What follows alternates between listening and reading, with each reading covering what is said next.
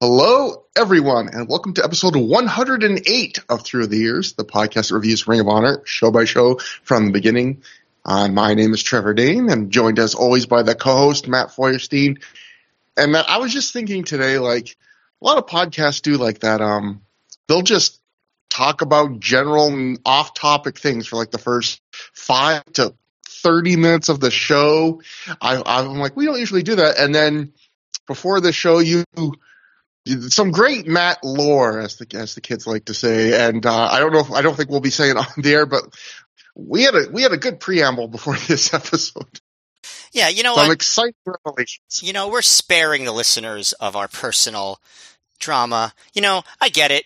People like the banter with of their favorite hosts and stuff, but I feel like, you know, for the most part, it's, we we we're we're we're we're business minded gentlemen who like to get down to business, right? This is a very only the only the most businessy people listen to this podcast, and we're here to give you the business, and um, that's why uh, we're introducing our new cameo right now. If anyone wants us to personalize, give us give you personalized business, you can pay us a thousand dollars, and we will do a cameo for you.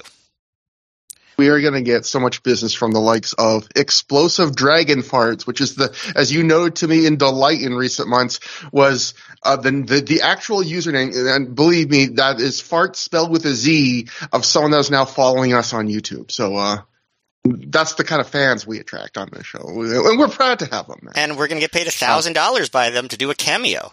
We're going to say explosive dragon farts. Get with the program.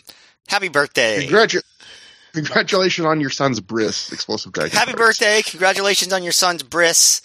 And get it together, man. Right? Because we're, we're here to give him the business, right? We gotta, we gotta be, we gotta be harsh and tough and that's our, that's our, Well, that's our, it- bra- that's our brand, right? That's why people listen because we're so harsh and Yeah. tough. De- definitely all the tough love and angry rants. This is definitely the show, and uh, We're here for, We'll we're we here for the any- rants. Yeah. we'll we Anyway, any- cameo. We're, it's, it's, it's live. Pay us a thousand dollars. I'm sure there has to be someone on that charges a thousand on Cameo, right? Yeah, us. My my hobby used to be, uh, uh, although I actually know there are people like. I believe there are people like this is crazy. I, I've heard stories of people that will like will, will sign up for Cameo and they'll go like I want to charge this much, and Cameo will go we don't think you should charge that much. Like we're not going to let you set that price. Like like Cameo will apparently judge you. So like what would Cameo deem us? Like we don't think more than two dollars and fifty cents for I'm gonna, Cameo. I'm gonna tell you, Trevor. Cameo would not let us go on. I'm being presumptuous, but We are- You, I mean, I am not like, I mean, no one's ever heard of me. You do have 15,000 Twitter followers, so I guess there's a chance they might let you go on for like 10 bucks. I don't know, but I feel like your claim to fame is purely Twitter and I'm Yes. not famous at all. So, um, I don't know, but listen, No, it's a thousand, it's a thousand dollars. Trevor will get 700. I'll get 300. I think it's fair. Oh, 50-50. Well, all right. So, all right, um, I'll take it. It's very generous of you, but thank you so Fuck I much. mean, I'll take 50 it. cents and 50 cents. How is about we all do I get 700 and you get 300? Since you're so famous, you probably have all kinds of revenue streams that are Oh, open to you. oh, in, in, in incredible revenue streams, my God. Um, See, instead of go instead of doing banter about our lives and general topic, we just did a whole bit about Cameo. Um, and that's why you listen. Exactly. Um, you certainly don't listen for the review of the show today, which would be uh, Chi Town Struggle. So yeah, and, and, and this this Chi-Town struggle episode of ThROH the Years will not be a struggle for you to get to because we promise to be as entertaining as ever. Oh wait, that's bad. um, but it took place June 24th, 2006 at the Frontier Fieldhouse in Chicago Ridge, Illinois, in front of a reported crowd of 900 fans. And Matt, believe it or not, it was actually not the biggest wrestling show held in Chicago that day because according to the Observer, and I will quote Meltzer, one of the reasons the crowd in Chicago was down on June 24th was that 10 minutes away, Pro Championship Wrestling ran a show with Bret Hart appearing, which apparently drew a huge crowd, outdrawing ROH. And I actually, Matt, did some research. I found a live report of the show. Uh, it might have been provided from Pro Championship Wrestling, so take this with a grain of salt. But they claimed that their show with a Bret Hart special appearance drew 1,100 fans, so 200 more than uh, Ring of Honor. Doesn't And sound fact- doesn't sound so far fetched. Did you notice the sign in the audience that said they might have Bret, but we're here for ROH? Yeah, I was going to point that. Out. Yeah, it's rare even to see a fan with any sign at a Ring of Honor show. And yeah, you could see a fan that literally said that. And I looked at the card for the show; it was pretty much mostly wrestlers I had never heard of before. Uh, Sabu made a guest appearance. Wait, you've never and, heard uh, of Sabu? Well, other than that, Danny The- Doring apparently no show. The Terry Brunk? I saw him with a picture with Hook this week, and uh, Taz made a funny uh, retweet where he just put a period with the picture to denote that he was probably unhappy in a jovial manner. Did I tell But, you about uh, the time? Did I tell you about the time in 2009 where I walked by the Hollywood Walk of Fame and I saw that Sabu had a star? And then, of course, I looked it up and there was an old, like, famous, like, a- there was an old actor from like the 20s or 30s named Sabu, but it was pretty funny. Does Sabu? Do you think Sabu deserves? Sabu definitely deserves a cameo. Sabu, Sabu probably has a cameo, right? if Sabu doesn't have a cameo, he he could have a cameo. but I wonder if they would let him charge a thousand dollars. Probably. I imagine. I imagine with Sabu, maybe at most, I'm going to guess a 150 dollar cameo. I'm not sure. But either way, uh, another note we get to before the start of the show, uh, Figure Four Weekly, Bryan Alvarez, he wrote this note, and we will get to both of these instances as we review the show.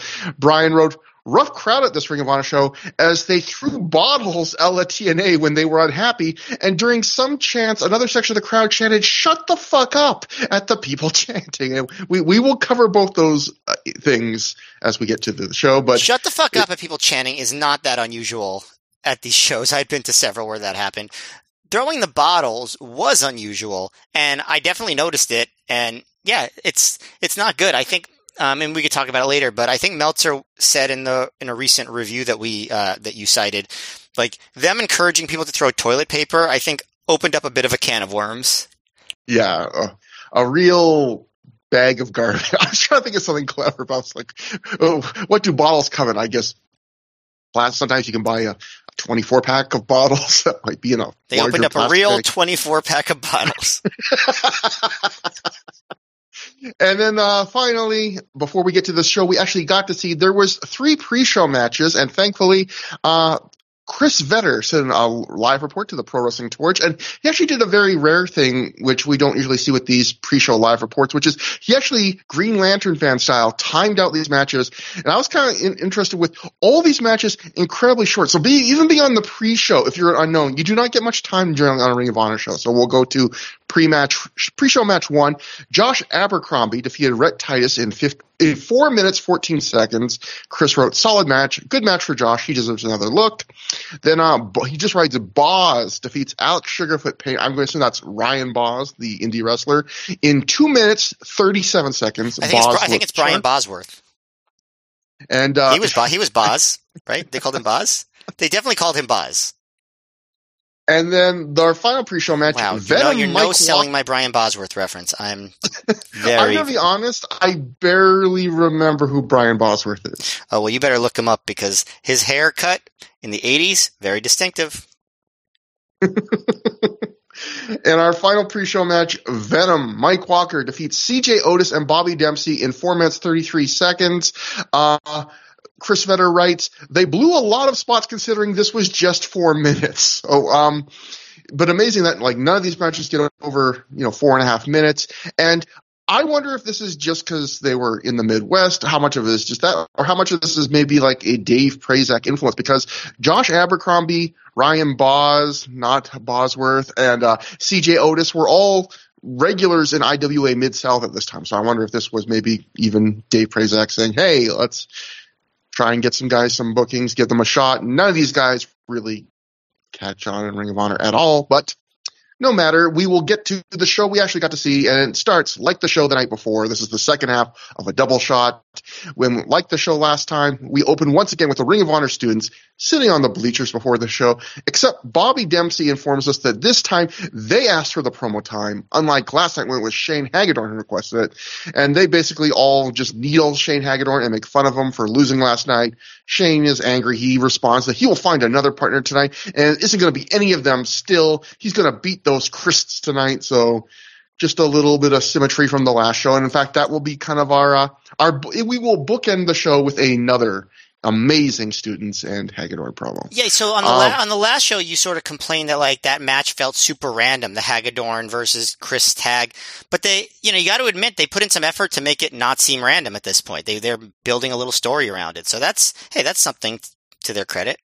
Yeah, it's something that Ring of Honor we've been talking about. They've been doing a bit more frequently with these double shots. Well, they'll do these little storylines that will basically just be for the double shot, like that. Uh, Jimmy Jacobs has to win this weekend, or you know, Lacey will leave him and he loses the first night and wins the second night. Like these little mini stories, which is, you know, as they're doing more double shots, it's a nice way to try and at least give you a little bit of more connective tissue. Um, so next we have Colt Cabana outside in the sun, creating a very washed out picture. And Colt talks about being in his hometown tonight, where he's played sports, where he lays his head. He says he's here to wrestle for the Ring of Honor World Title, and says he came into Ring of Honor in 2002 as a nobody, someone CM Punk brought along for a good time, maybe for a laugh, and he worked his way up. He worked his way hard, and the people took a liking to him. And at this point, he starts recapping like a lot of his big matches with Ring of Honor. He recap in, in Chicago. He recaps the night night he and Punk won the tag titles in Chicago against the Briscoes, which he calls a defining moment in his career. He says Chicago is the place where he beat CM Punk in Punk's farewell match in Ring of Honor, which calls one of the greatest, most emotional nights in his life. I wonder if he would still feel that way because I mean, it still was a special night, but I imagine feelings about some of the people may have changed a bit. But he goes, um, that's where what he are you, What are you talking about, Trevor? You're gonna have to explain this from right from the beginning. explain it real slow, like.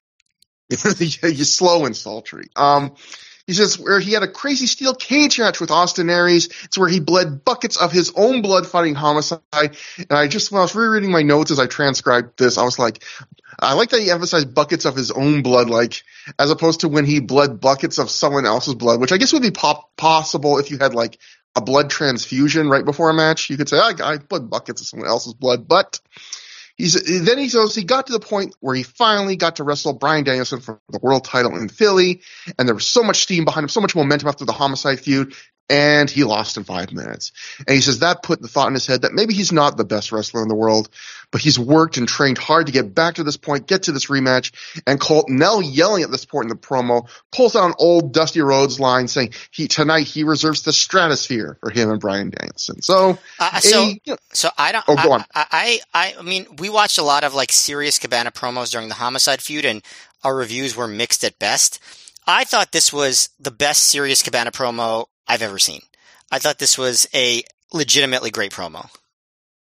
I think there was one, I forget which specific one, I remember really liking one of the, almost during the homicide feud in a way, maybe I didn't quite, but this was a really, a pretty good, um, Colt Cabana promo. And I, and I really liked, you know, maybe, maybe this appeals more to us because we're nerds who are rewatching and like excessive, excessively documenting every one of these shows, but like, I, I liked Colt, you know, actually taking that role, stroll down memory lane where I was like, yeah, he has had a lot of big matches in Chicago, you know, and that kind of made this match seem more important too, where he's kind of just put tying it together with, oh yeah, like this is where he won the tag titles. It is where he fought Punk in their last match. You know that you know that cage match with Aries was pretty darn good. Like, and I liked so I, I liked how he built to the to the climax in that promo where he got he got more he got louder and louder and more intense. And that final line where he was like, you know, you might be the best in the world, but I'm going for the stratosphere. I think that's a great line. Like it's corny, but I thought it was it was really good. I I really was impressed by this promo because he does not do a lot of serious promos, and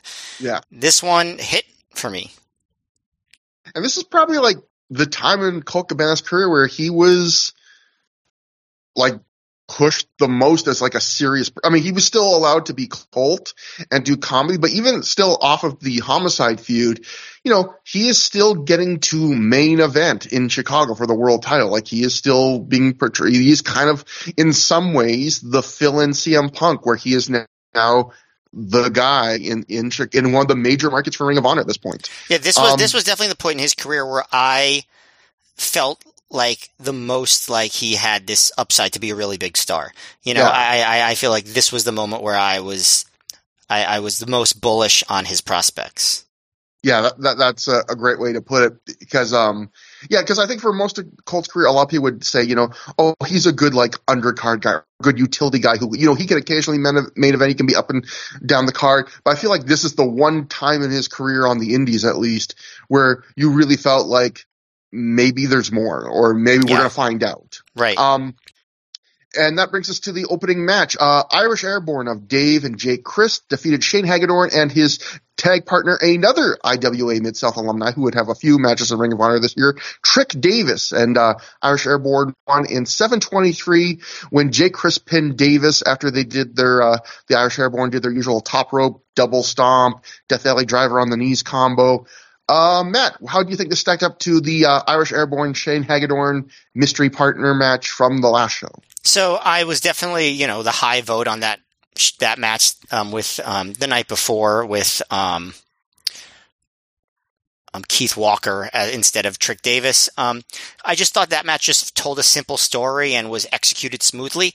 I think this match wasn't as good in that aspect, but it definitely was more dynamic. Like they did more cool stuff, so it was probably more entertaining. It also had a hotter crowd, um, which makes sense because Chicago, you know, always has a hot crowd. But you know, so so that so that helps. And I think Trick Davis definitely fits in this mix more than Keith Walker does. Um, but um, you know, they start out with Davis with uh, Dave, Dave and Trick. They do like you know some fun arm drag stuff. You know, that's one of the Irish Airborne's um, trademarks. They do wacky arm drags off the ropes and stuff.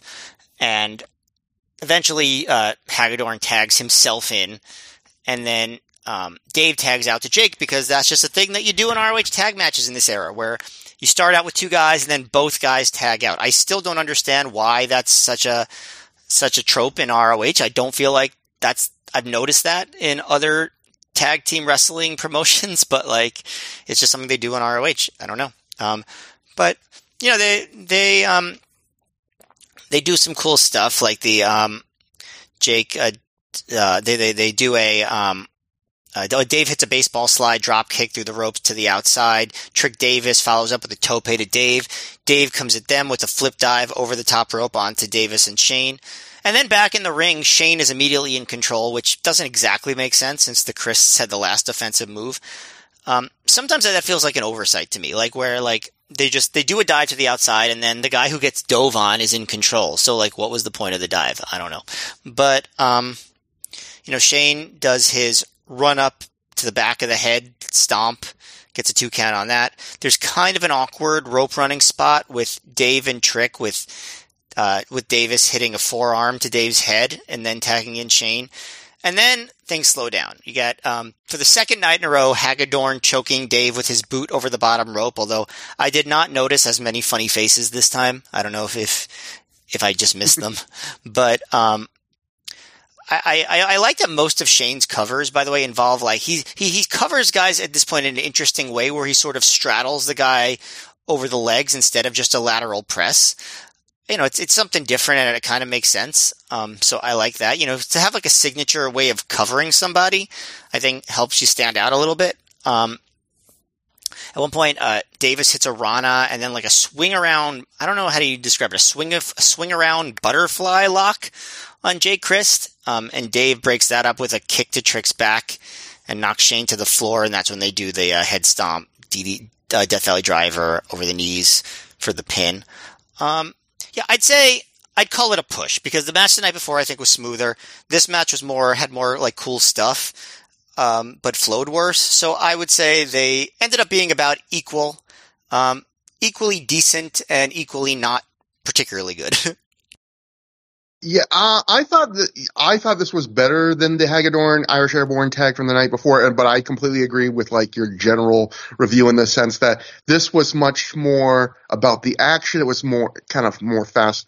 It was faster paced, had more exciting spots, but yeah, maybe there was a little bit more ugliness, less of a story. And like you said, there were a couple ugly spots, particularly that thing you mentioned where Trick Davis throws what looks like he's throwing an elbow super high so that that Dave is probably supposed to duck under, but instead Dave still kind of just runs into it with his forehead and it looks kind of awkward. But for the most part, you know, in a seven minute match that, you know, you got a nice dive train, like you mentioned, you, and some nice spots. And, you know, it was a perfectly like fine, like I would say like a high average, like, you know, perfectly fine way to start the show. It's not a barn burner. It's not memorable, but it was enjoyable enough. And the Irish Airborne are really over in whenever they seem to do the Midwest. Like there was a big Irish air, pretty big Irish airborne chant before this match starts, and a huge chant for them after the match. You know, and it seems wherever they're in, obviously they're from Ohio, so wherever they're in Ohio and then Chicago, seems like they get a bit of an extra boost. Um, one thing that I noted at the start of this match that one of my big Ring of Honor criticism. This is another show, Matt, where they did not white balance the two cameras, which means when you watch the hard cam, anytime they show an angle from the hard cam, looks completely normal.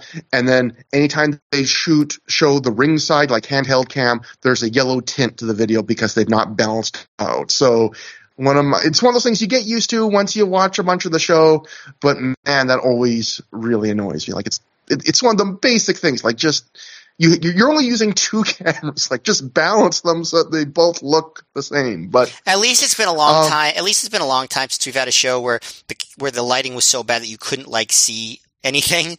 Um, yeah. So, so it's it's an improvement. By the way, since you mentioned this wasn't a barn burner, I just realized. You know how the Briscoes had that fight on the farm a few years ago? They should have called yeah. that match a barn burner. Would have been. If they ever had sense. done like a Briscoes like um Kane and Undertaker match. If the Briscoes ever made it to WWE, that would have been the perfect place for a barn burner. Just like some kind of inferno outdoors match. Really innovating. Yeah, but we are very innovative. That's why we're charging so much on Cameo. well, you treated that like I just like you had mentioned Brian Bosworth, and I was now I know how you feel, but anyway, that's right. Um, it's okay. I don't know why I'm in a giggly mood today, but um, next it's uh, it's, the, it's it's the it's the gas you were given at the dentist. yeah, for those who don't know, I am coming off a dentist appointment yesterday, but I am 92%. So we will continue. Next, we have the embassy of Jimmy Rave, Prince Nana, Daizee Haze, and yes, Alex Shelley backstage. And what I believe is Alex Shelley's final appearance in Ring of Honor for quite a while until he comes back for a, you know, a guest shot as part of the Motor City Machine Guns. Um, Jimmy asks Alex Shelley, is he going to be okay for the match tonight? Because this, I guess tonight's match was supposed to be Jimmy and Shelley versus the Briscoes. Um, Shelley says, you know that feeling you have when you have an erection in the morning and you roll over way too fast? And Prince Nana immediately adds incredibly enthusiastically, he's like, yeah, I do know that feeling. And Shelley goes, well, I have that feeling, but in my shoulder. And uh, Shelley at this point says he's been training with the Ghana World Cup football team. It's been taking a toll on his AC joint. He says he thinks Jimmy should find another partner tonight. Daizee at this point suggests she should step in as the partner, and Nana says he needs her for protection on the outside. Shelley says you can't do this match, Daizee. Like you'd make this match too easy. So instead, he says I found somebody else, and he brings in CK3. In another moment, I love Prince Nana immediately says when he sees CK3, "Who's this?" to a guy who has worked multiple Ring of Honor shows, including the night before, and then but then Nana quickly seems to realize because he goes, "Ah, oh, this is the gentleman you've told me about from last night." And Shelley says CK3 is going to have to learn to do the embassy hand gesture. They quickly teach him how to do it, the little pyramid type thing. Nana says if he can do that gesture, CK3 can ride with the embassy. So apparently that's all that it takes, Matt. Shelley then says, looking good so far. So I, just love the enthusiasm. And then Matt, this this was awesome. I will. I, I when I watched this, I put this segment up on Twitter a week or two ago on my Twitter feed, which we'll plug at the end of the show. I just thought this stable was so much fun. This, I guess, is in some ways the last gasp for this iteration of the stable. In terms of, I, I think, Matt, in terms of Ring of Honor history, I don't think there's ever been an act that was funnier on a more consistent pay, basis on over a longer period of time than this little run of the Alex Shelley embassy. I, I just yeah, and they were really hitting their stride on promos those last few months when Shelley wasn't around as much because of the injuries and stuff. So it's kind of it's kind of like a, a, a almost like a um, a missed opportunity, or, or, you know, in some ways, it's like what could have been this is one of those acts where I think, you know, a lot of acts I would not say this for, but this is one of those Ring of Honor acts where I think they actually would have been more successful if they had been in like WWE or TNA, you know, and gotten just a mid card level push, but allowed to do these kind of backstage segments. I think they would have really gotten a following and, and, and being able to do it every week rather than just, you know, like for one minute on the occasional DVD release. I think that kind of comedy, they would have become real fan favorites. But for sure. I mean, yeah. For sure, they probably would have had to turn babyface at one point. Yeah, and so in fact, um, Alex Shelley did still have a, uh, uh, uh, the PW Torch writes that uh, Alex Shelley was unable to wrestle on this show due to a shoulder injury. So apparently that part was legitimately a real injury. No word on if it feeling like it feels when you roll on an erection in the morning. We we have no confirmation of that. I did a lot of research, Matt, a lot of research, and I could not confirm that. But hmm. Um, that brings us to the second match of the show. Roderick Strong defeats Jimmy Jacobs, to score to the ring by Lacey via submission in 15 minutes, 3 seconds when he made Jacobs tap out to the stronghold. I thought this was pretty good, but nothing too special. I thought like if I had to give it a star rating, three and a quarter to three and a half undercard match. I thought the, you know, they gave these guys plenty of time. They worked hard throughout. They gave you plenty of action. I kind of felt about this match, Matt, I think kind of like you felt – on the KENTA Roderick Strong match the night before, although not as good as this that match. But um, it's just that there wasn't that I felt was kind of like there's not that one final gear that they ever hit that they that they could have gotten to in this match. They kind of stay in that second to last gear for a long time. But on one hand, I kind of thought, well, should I really expect more from the second match on a card? Because you know, a match of this quality on the second match on a card is pretty good. But then I thought, on the other hand, I guess I was kind of expecting more because I like Jimmy Jacobs and I generally expect more when you see Roderick Strong gets a 15 minute singles match. You really think, oh, he's going to really blow the doors off. Um, there isn't much story here. Early on, it looks like we're going to get more of a lighthearted back in Jimmy Jacobs, where he's going to go back to being kind of distracted by Lacey, and Roddy's really early on kind of not taking him seriously, really just laughing him off. But they very quickly cut that out and proceed to have a very serious match for the rest of it. And um, it's interesting. I feel like more than anything, this weekend for Jimmy Jacobs felt almost like it was kind of like a test run of how seriously Gabe could push him because he's getting over with the Jimmy Loves Lacey, you know, the music video and all that. And, but you look at this weekend, he got to go do the three-way world title match with Danielson and and Whitmer on the last show, and he got to be the final two with Danielson and have like basically a ten-minute singles match with Danielson. And then here he get, he's getting 15 minutes to go with Roddy in a singles match. So to me, this weekend kind of feels like I could see Gabe thinking like, okay, you've got a character that's over. Let's see how well you can do in the ring, in ring. If I just throw you in the deep end of the pool, put you with like two of the very best workers, give you a bunch of time, let you have real competitive matches. And I think he does pretty well. Uh, watching this Jacobs in this match, I would say is, um, he kind of reminds me of something I've talked about with CM Punk, although I would certainly not put Jacobs even like him on the level of CM Punk as a wrestler. But like he's another guy who he works really hard, but watching him, you can see every gram of that effort he puts into the match. Like he doesn't make things look effortless or easy, and I don't necessarily think that's a flaw at all. Sometimes it's a strength for wrestlers, but I think when I was watching this match, I really noticed like Roderick Strong. He makes working a match like this like just look like another day in the office. Where I felt like Jimmy Jacobs kept up, but it, no, just watching it looked like it's taking like everything Jacobs has to kind of like keep up with Roderick Strong and, and match him. But still, I thought a good match. Just there wasn't that one thing that really made it ultra memorable. Yeah, it's it's funny like the way you frame it because my like my rating of this match would be pretty similar to yours, like three and a half, three and three quarters. But like for whereas for you that's like oh you know it's, it's all right. Like for me that's like oh wow this match is like a hidden gem. Like wow I can't believe how good this was because like you said this is the second match on the show um, and I don't remember it at all. So I, I, didn't expect much from it. I, you know, they they tend not to have great matches. The big, the second match of show, no matter who it is. And I think they really like they worked 15 minutes. They went hard. Jacobs, you know, while he's still playing up Jimmy Loves Lacey, he's definitely getting more serious um, and definitely giving it his all, like you said. Um, Roderick was totally on point here. Everything that he did looked good. His chops were on point. I thought it told a good story. Um, you know, Jimmy trying to keep up with Roderick. Roderick gave him a lot more offense than I uh, than I expected. Um, and yeah, I thought this was really fun. I, I, I, and I also the crowd was good, which which all which also makes a difference. They kept out a really good pace. I don't know. This was better than I expected, and not because I don't think these guys could have a better match with each other, but because their position on the card and the way the crowd responded to it and the way that I think it continued to elevate Jacobs at a time when he needed that elevation. You know, he could have very easily become a comedy player at this point and he didn't. Like he's, uh, he, I mean, he you know, he, he is and he isn't. Like, they're letting him have credibility as a wrestler. And I think Roderick was very generous here to Jacobs, just like Danielson was generous the night before. So Yeah. I think that, I don't know, that made me have a very positive, um, um, you know, positive reaction to this match. I, I thought it was very good. Um, uh, yeah, I think if they wanted to like go all out, like PWG style and just do everything they could, they could probably have a four star plus match. But that's not what they were going for here, and I think they hit the high end of what they were going for.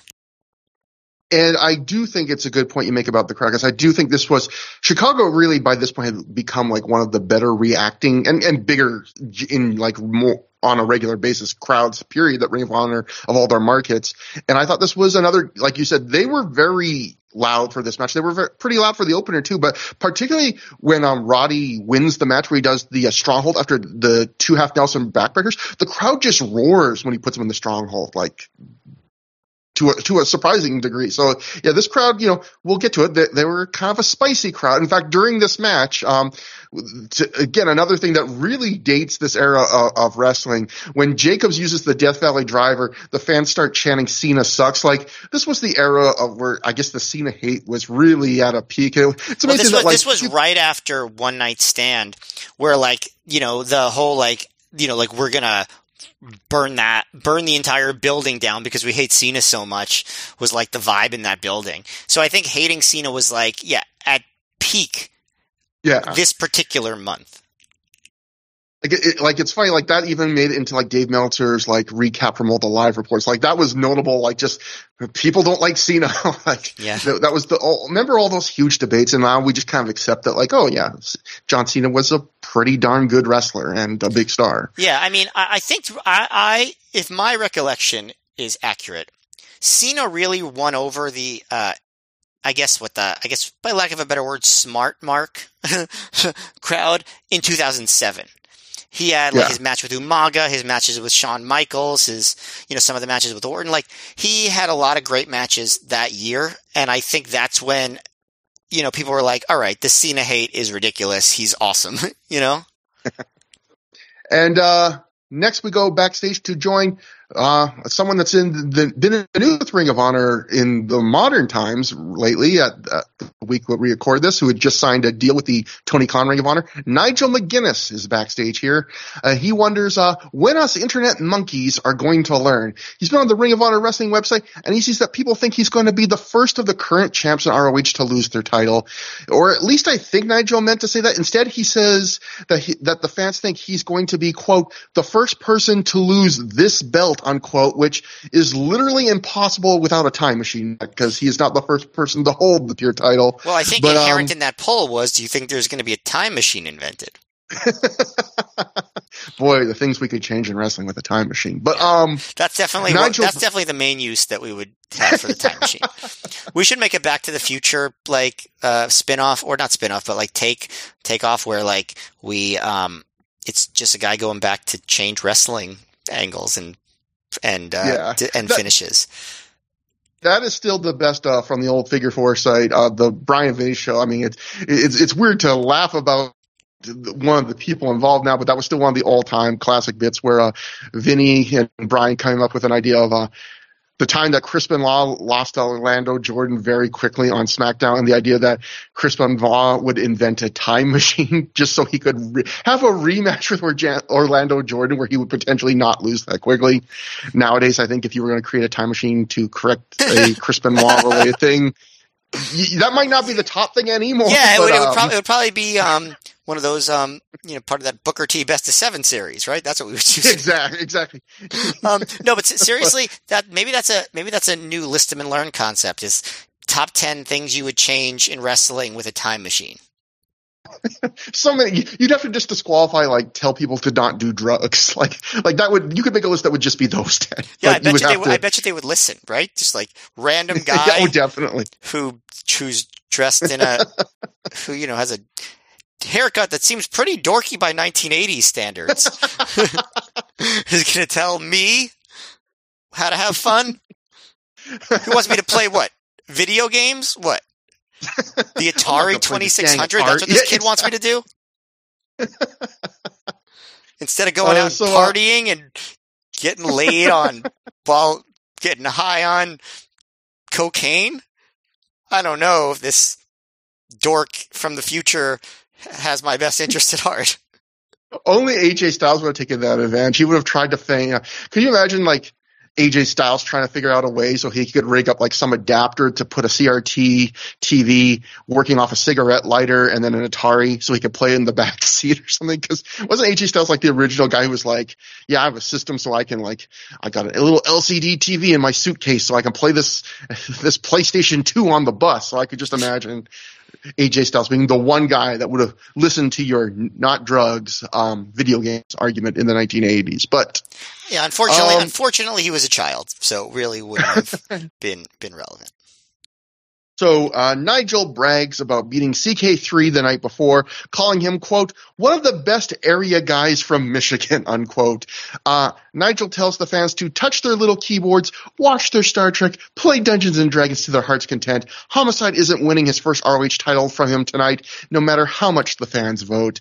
And I, I love this is one of my little things I get a thrill from from Ring of Honor in this era, which was another thing that really dates this era of Ring of Honor, which is the occasionally you would get a promo where the wrestlers would reference a recent poll happening on the Ring of Honor message board, and I just think like don't really do a lot of polls these days anymore. And th- but that used to be a thing that like the wrestlers and I think probably even Gabe would look like they would just be like, here's a poll, like who should have the match tonight, you know, who should do this, and so literally having a champion making a whole promo getting angry at the results of an online poll. Classic. Ring Yeah, you know, But I find it charming.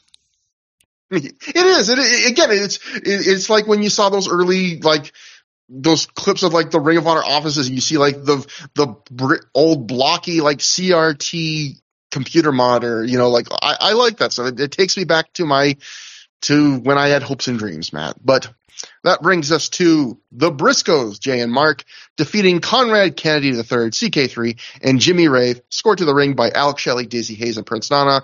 The Briscoes win in 12.56 when Mark Briscoe pinned CK3 after he hit the cutthroat uh, driver.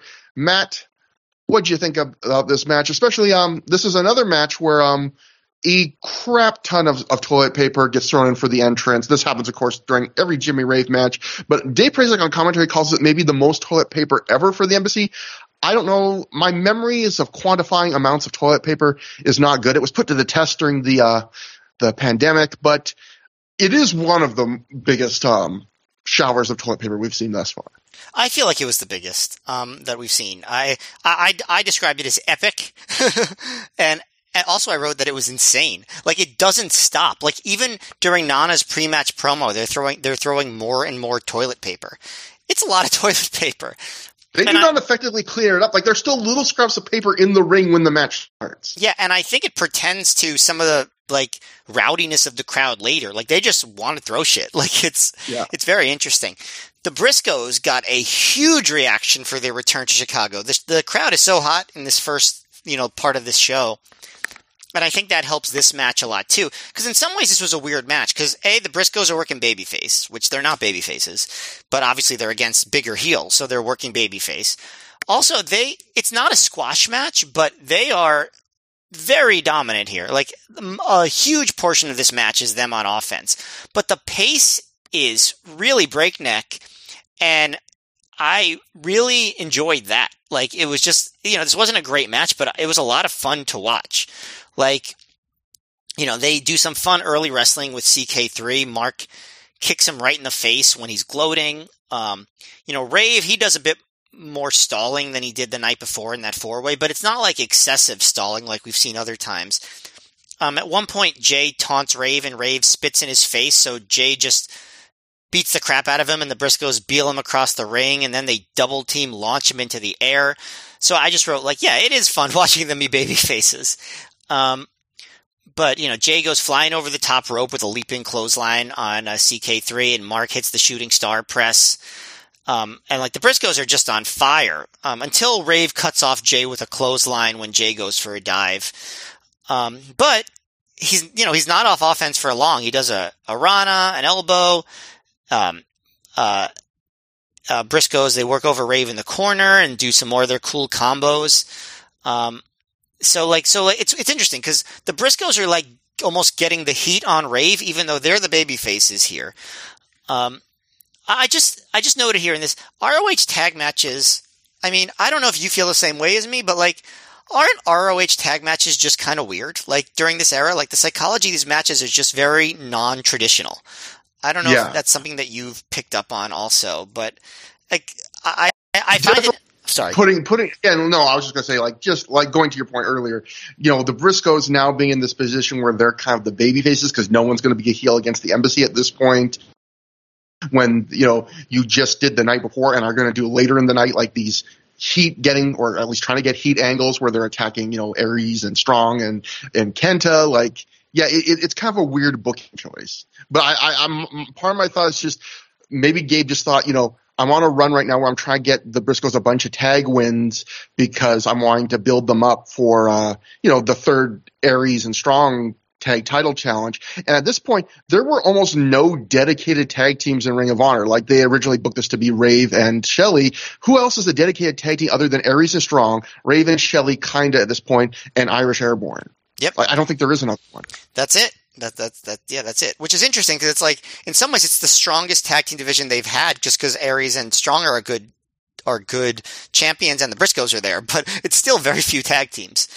Um, but yeah, so finally Haze uh, jumps on the apron and kicks Jay in the head, so the embassy gets to control it for a little while. Um, we, uh, you know, like CK3 is on the attack, and we hear Nana yelling at him to hit Jay harder, and Eventually, Jay just hits a big jumping boot for his comeback, so it's a very short heat segment, and they both tag out, and Mark gets to do his hot tag, which he hasn't gotten to do during this run because he hasn't been a babyface. And he's, you know, it's still a good hot tag. Um, we get uh, CK3's pretty cool side lung blower thing, which is a move that I really like a lot. Um, and uh, Mark knocks Rave off the apron. They the Briscoes double team CK3, and Jay holds CK3 up for a springboard spin kick by Mark. Um, we actually get a chop battle between Jay and Jimmy Rave, and Jay does the military press into the Death Valley driver, and Mark hits the cutthroat driver on CK3 for the win. But like everything that I said, like it happens at a really, really good clip. So I just, you know, even though this match had weird psychology and like didn't like amount to all that much in terms of drama, I thought it was just very entertaining watch the watching the Briscoes do moves, and I think that was what the appeal of this match is. Yeah, I, I agree. I thought this like was a strong above average, and uh, I thought both teams just brought to the table what they do well. Like, I really, what really kind of hit home for me watching this match was the Briscoes at this point were one of like the best throwing big bombs acts on the indies. We're just like such a high percentage at this point of just their regular offense looks so cool. They had really cobbled together at this by this point in their careers, like on this second run. Um, like a really great selection of, of signature offense that was uh, athletic, modern, but yet in the execution, a lot of it still had a bit more of a weight and a menace to it than like a lot of other of their contemporaries. Like you know, you would watch them do like, you know, the double tackle or even just when they're coming off with the, uh, like the springboard heart attack variations and stuff. Like the Briscoes just feel like a little bit like harder hitting, even when they're doing very athletic, cool, modern indie offense. It's crazy. so- to me, it's crazy to me that WWE didn't sign them. Like even well before that whole incident on Twitter, like like they they were ready to be TV stars. I would say within like a year of this because the their promos continue to get better, especially Jay's. Like they, you know what I mean? Like they didn't establish those like that Dem Boys characters that would make them just like iconic yet, but I feel like they they could have been stars on WWE TV within a year or two of this if they if WWE was open to it. Yeah, they were um so posh, and, and, I, I that's a that's a great point too. Is we were talking about like the the stage of Colt Cabana's career was at at the time of the show. Yeah, I think you nailed the hit, put hit the nail on the head. Where like this is the point of Briscoe's career where like they've kind of are now finding their I like their wrestling was always great. It's even better in some ways now, and they're kind of finding their the, you know they've changed their bodies where they've now grown from like te- gangly teenager bodies to like honking muscular men bodies, and they uh Did you say honking? they big honking Big honking masculine men bodies, Matt. Okay, yeah, that yeah, term. that term that everyone knows.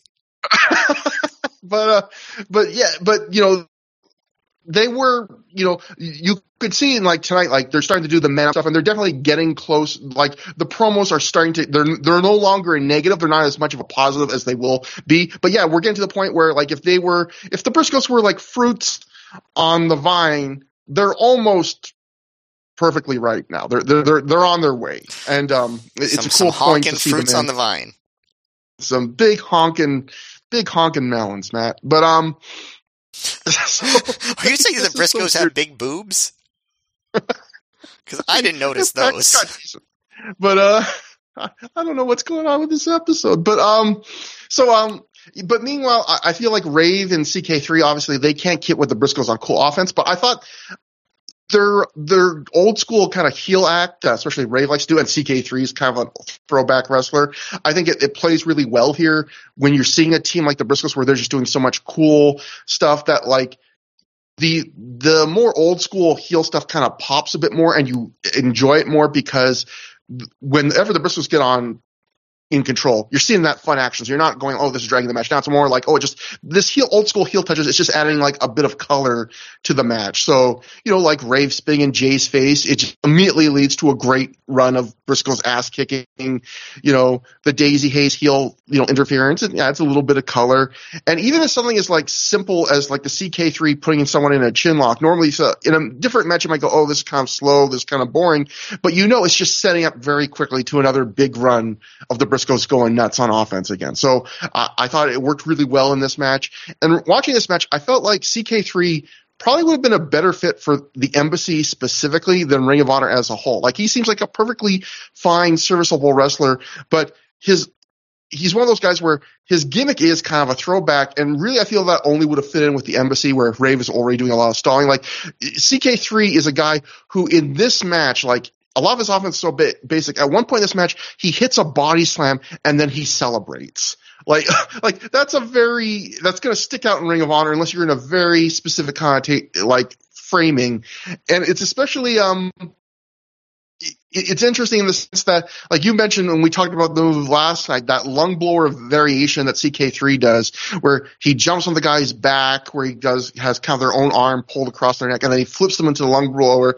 And it, this is another night where like the crowd reacts really big. Like like again, like it's weird. Like CK3 is weird, where everything he does is very basic '80s throwback, and then he has this one really cool, really modern move that no one else does. And it's like, I would almost, it's like every, I want to see just a compilation of him doing this move in matches because so many of these crowds that he does it in front of, the first time you see it, you're kind of lulling this thing off. Oh, he's just going to do very basic stuff. And then you see this one move and you can hear so many different crowds, even just in this double shot where they're like, holy shit, what the hell? He just did that? Like, what the hell was that?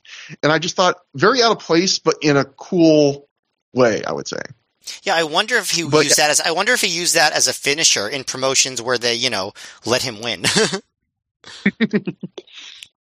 But so that was the match, and farewell, Alex Shelley. We will we will not see you for a long time. We will miss you.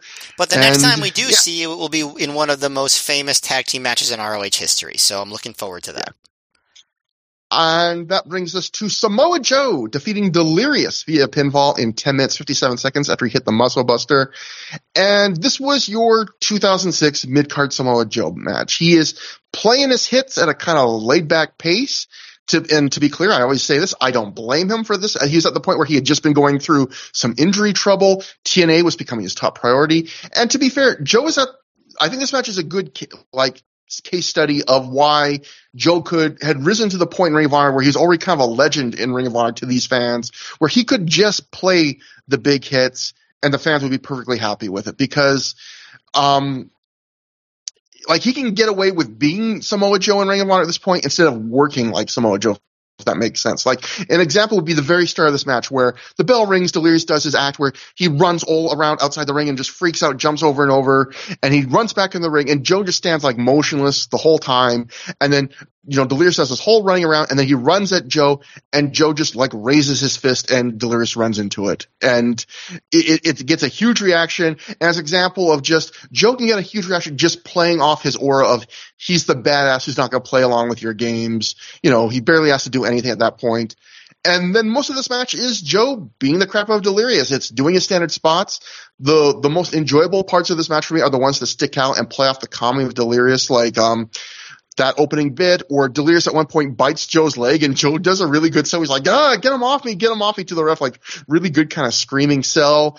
Or they do a whole story throughout the entire match where Delirious tries to slam Joe over and over, and he can't, failing to the final attempt where he drops Joe, like maybe he only like drops him when Joe's like two inches off the mat. It's like an Andre the Giant selling, I mean, slamming I mean, Hulk Hogan slamming Andre the Giant WrestleMania 3, but it's a good little tease and delivery, but it always, I always get a kick out of whenever a wrestler in Ring of Honor tries, like makes a big deal of like, oh, I can't, like they treat Samoa Joe like he's 600 pounds. Like he was a big guy, but the, whenever a wrestler acts like, oh, I can't, it's impossible to lift this guy off his feet. For some reason, I always get a, a little bit of a kick out of that because I feel like he's not that big, but I thought this match was good. It, it, was those few unique spots were fun. Joe even on autopilot I think can be fun, and I thought the ending was good. I, I you know Delirious finally takes Joe off his feet after he hits a million clotheslines, and then Joe really teases that Delirious almost has him out cold with the dragon clutch before he makes his comeback, and so I I enjoyed this match. It was not fantastic, but if Joe's gonna be on autopilot, this is the kind of Joe on autopilot I can get behind. Yeah, I agree with you. This was fun. Um, it's these matches where that are like a mix of comedy and then also like intensity are always a little bit weird, and we're going to see that even more dramatically in uh, in a later match on this show. Um, but you know, I liked you know you know because I mentioned this on the on the throwdown review. The week before, Joe was in like uber intense, ultimate, hard hitting, badass Joe mode at uh and in your face, and now he's like just totally like laid back, jovial Samoa Joe and it's it's very interesting. Other than the one moment where he does the ST Joe in the corner on Delirious and yells "Die, motherfucker!" because and that reminded me of the way he screamed at uh, Green Lantern fan at uh, at in, in your face. Like I was like, Jesus, like that's that's a random bit of anger from Samoa Joe.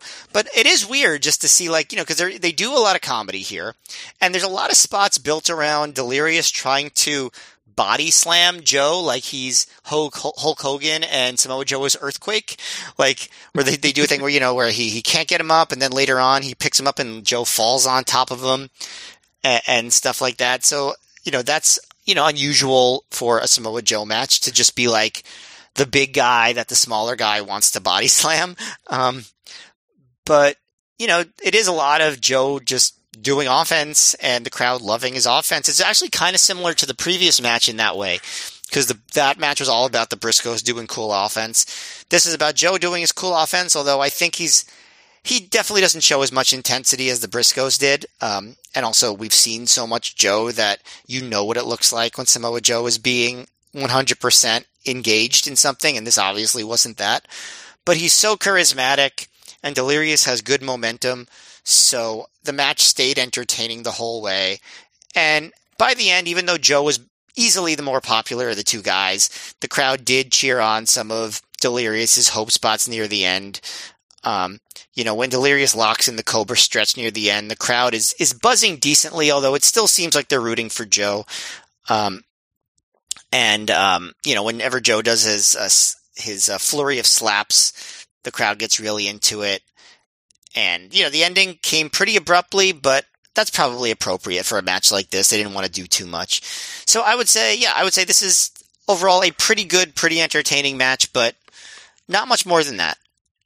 Yeah, it is a testament to how big of a legend on the Indies and in Ring of Honor Joe already was, where he had got to the point, which I imagine is like the dream for most wrestlers, where you're so over and your character so well established that you don't have to be 100% to like get really good reactions and send the crowd home happy. Because especially on the Indies, especially Ring of Honor, where there were such high expectations, I don't feel like there's a lot of pretty over wrestlers that I feel like couldn't even get away with that. You know, not that it's completely mailed in, but like the idea, I think there's a lot of times in wrestling where we're like, you know, if this guy isn't doing 100%, why is he even here? Yeah, although and although as we've like, established, I think the idea that ROH is just guys trying to have the best match possible every time, no matter where they are in the card.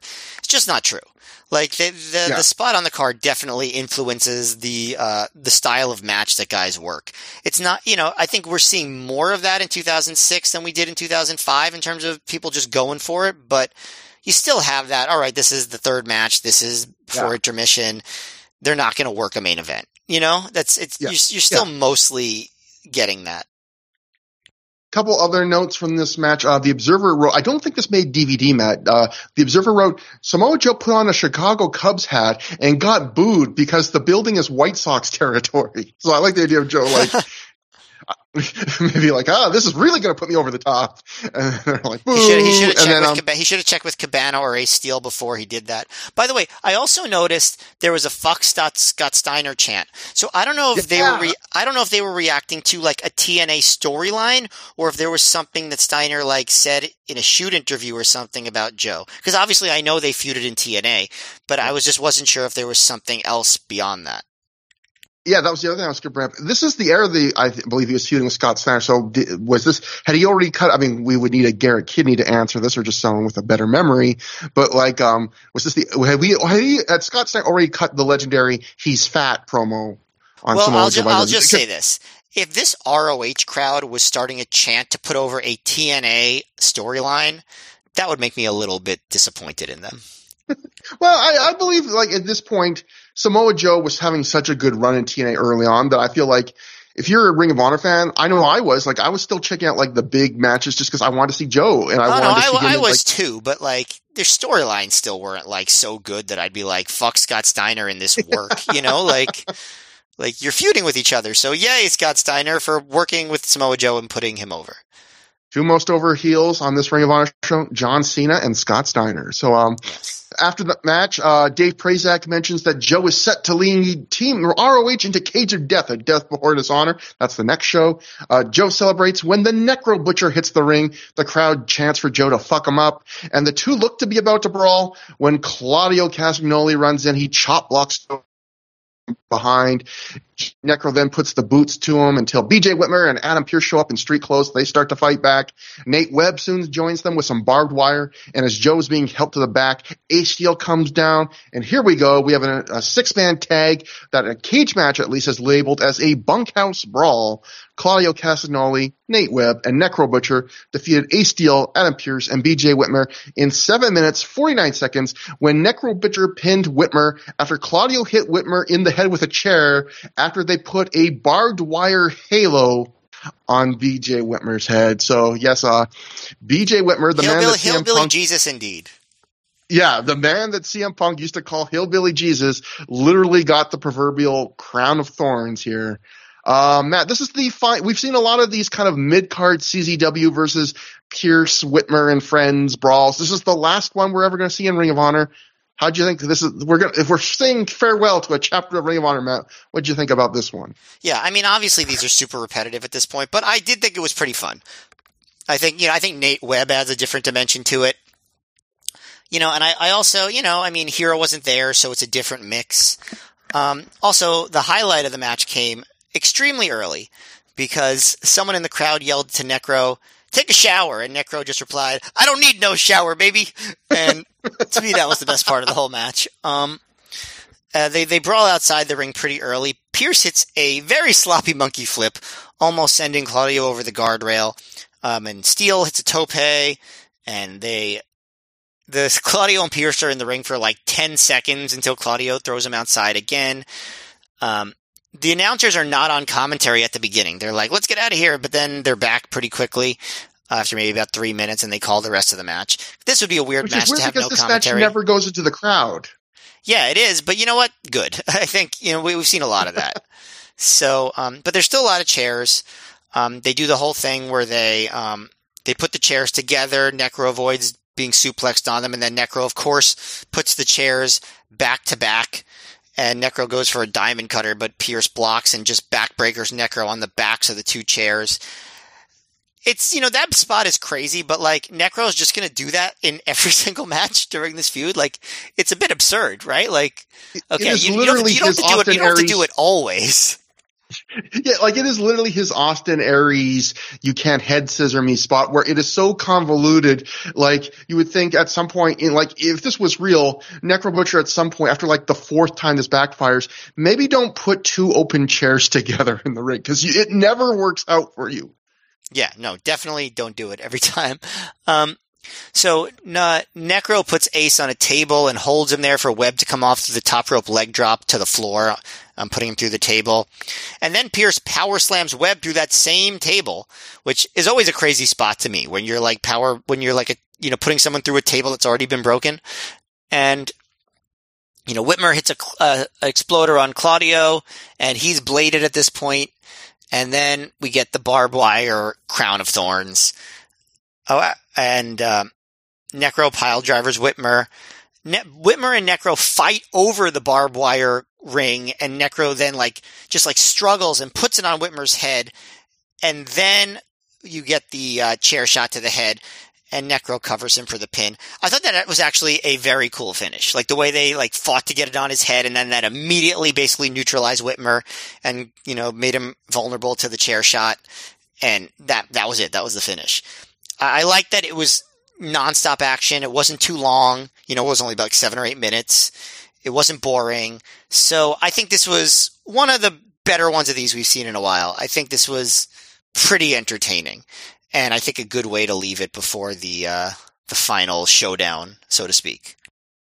Yeah, I agree. This would be in like the top third of these that we've seen. Uh, obviously, not like the legendary, you know, hundredth show match, but uh, it's one of those things where I, know if we had not watched every one of these, I would have enjoyed it more than I did. I still enjoyed it, but it, it's one of those things I always have to, I always try and consider when I review things, which is, you know, reviews matches can mean different things to different people. Like if you watched every one of these, you'll probably feel like us, which is that's ah, pretty good. But you know, we've seen we're, we've seen a lot of these. But I imagine if you hadn't, if this was the only Ring of Honor show you bought or went to for like this four month period, this might have been one of your favorite things on the show just because you did see, you know, a huge, you know, spots. You know, if you might have not seen that Necro Butcher gets put on two back to back chair spot before, you got to see, you know, Nate Webb do a big flying move from the top turnbuckle to, through a table on the floor.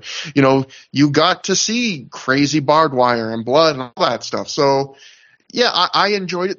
Matt, my big pet peeve with this match, though, is something we've seen a lot, which uh, it, it, comes before the match starts, which is Ring of Honor in this feud teased Necro Butcher versus Joe like 17 times, and they never give it to you. And I know we got two times before in IWA Mid South, but the fact that like they even had it announced on one show and they just did it over, eh, like the fact that they keep going back to like they had Joe and Necro do the standoff again. Like if I I mean, I don't remember what my thoughts were at the time, but I have to imagine my thoughts were at the time like they're teasing this so often it has to be happening. It never happens in Ring of Honor. And you don't even and really get and you don't really even get Joe versus Necro in Cage of Death because um, Joe is out, I think, before Necro comes comes out for that match.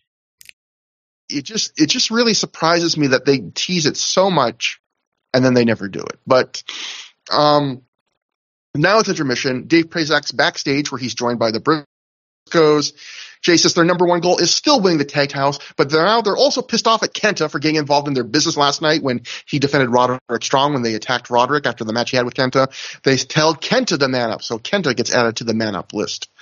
Um, I, should, I should save this comment for later, but on this DVD they have the Briscoes do this exact promo two times. They mm-hmm. have they have them do it here before the uh, Kenta attack, and then they have the, they have them say the basically the exact same thing later after the Kenta attack. It's it's weird to do that. Yeah, like clearly the the Briscoes push is is on, like, but yeah, it was one extra promo segment, but but clearly, you know, they give him a win. They want him to do a big run in a major match later. They all that stuff, but yeah, they're doing two of the same promo basically. But that brings us to the first match back from intermission, the Ring of Honor Pure Title match. Uh, Nigel McGuinness defeated Homicide, successfully defending the title, and he defeats Homicide by countout in 17 minutes 46 seconds.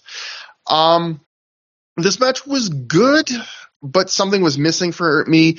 A lot of this match is Nigel going after Homicide's arm, which is enjoyable enough. They good sound technical wrestling, but we don't really get a lot of use of the pure rules. There's a countout tease earlier, and then of course the countout finish. But other than that, each guy only uses one rope break. That's not really a factor in the match.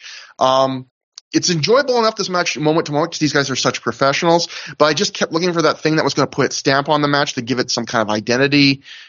Never really quite, never really gets there. Except again, the count finish I thought was novel, and the count finish I will say is one of the better executed count finishes I've ever seen in wrestling. Where it's a classic Nigel pure title reign cheap win, where they tease it earlier, where um, Nigel puts Homicide through a table and Homicide gets in at 19. And then later on, at the end of the match, they're brawling outside.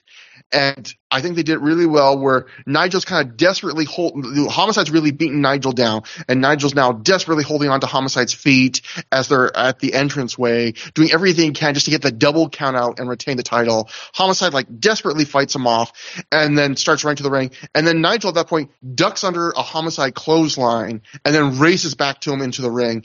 And then what makes this finish so good is Homicide then starts running to the ring. He's going to try and make it back too to break to beat out the count. And Homicide's running really fast. The the ref is never break like slowing his countdown, and it just times out perfectly where Homicide is roll on the apron, starting to roll into the ring just as the ref hits twenty. Like it is perfectly. So often count teases, you know, the ref or the wrestler has to like slow down awkwardly to make it work perfectly. This no one slowed down at all, and it just hit absolutely at the perfect. He just barely didn't make it, but clearly didn't make it. It was like I, I don't know if I've ever seen a count fish and just the mechanics of it worked out as well as that. So match itself, just something was missing, but I really did like how they pulled off the finish. It's interesting. This is one of those rare matches that I like less than you, and especially the finish. I liked a lot less than you did. I wasn't crazy about the execution of it. I think that it, um, I think that it was a good idea on paper since it's in line with some of the stuff Nigel's done before, but I didn't like first of all, that the the speed of the count was so clearly different than the speed of the earlier count when they were um, when they did the uh, the table spot and they were waiting for Nigel for uh, Homicide to get back in. They were counting much slower then. I also didn't like that um, th- um, that like the very last second before they uh, the Nigel got back in the ring, Homicide hit him with a chair. But then Nigel's just up running to the ring.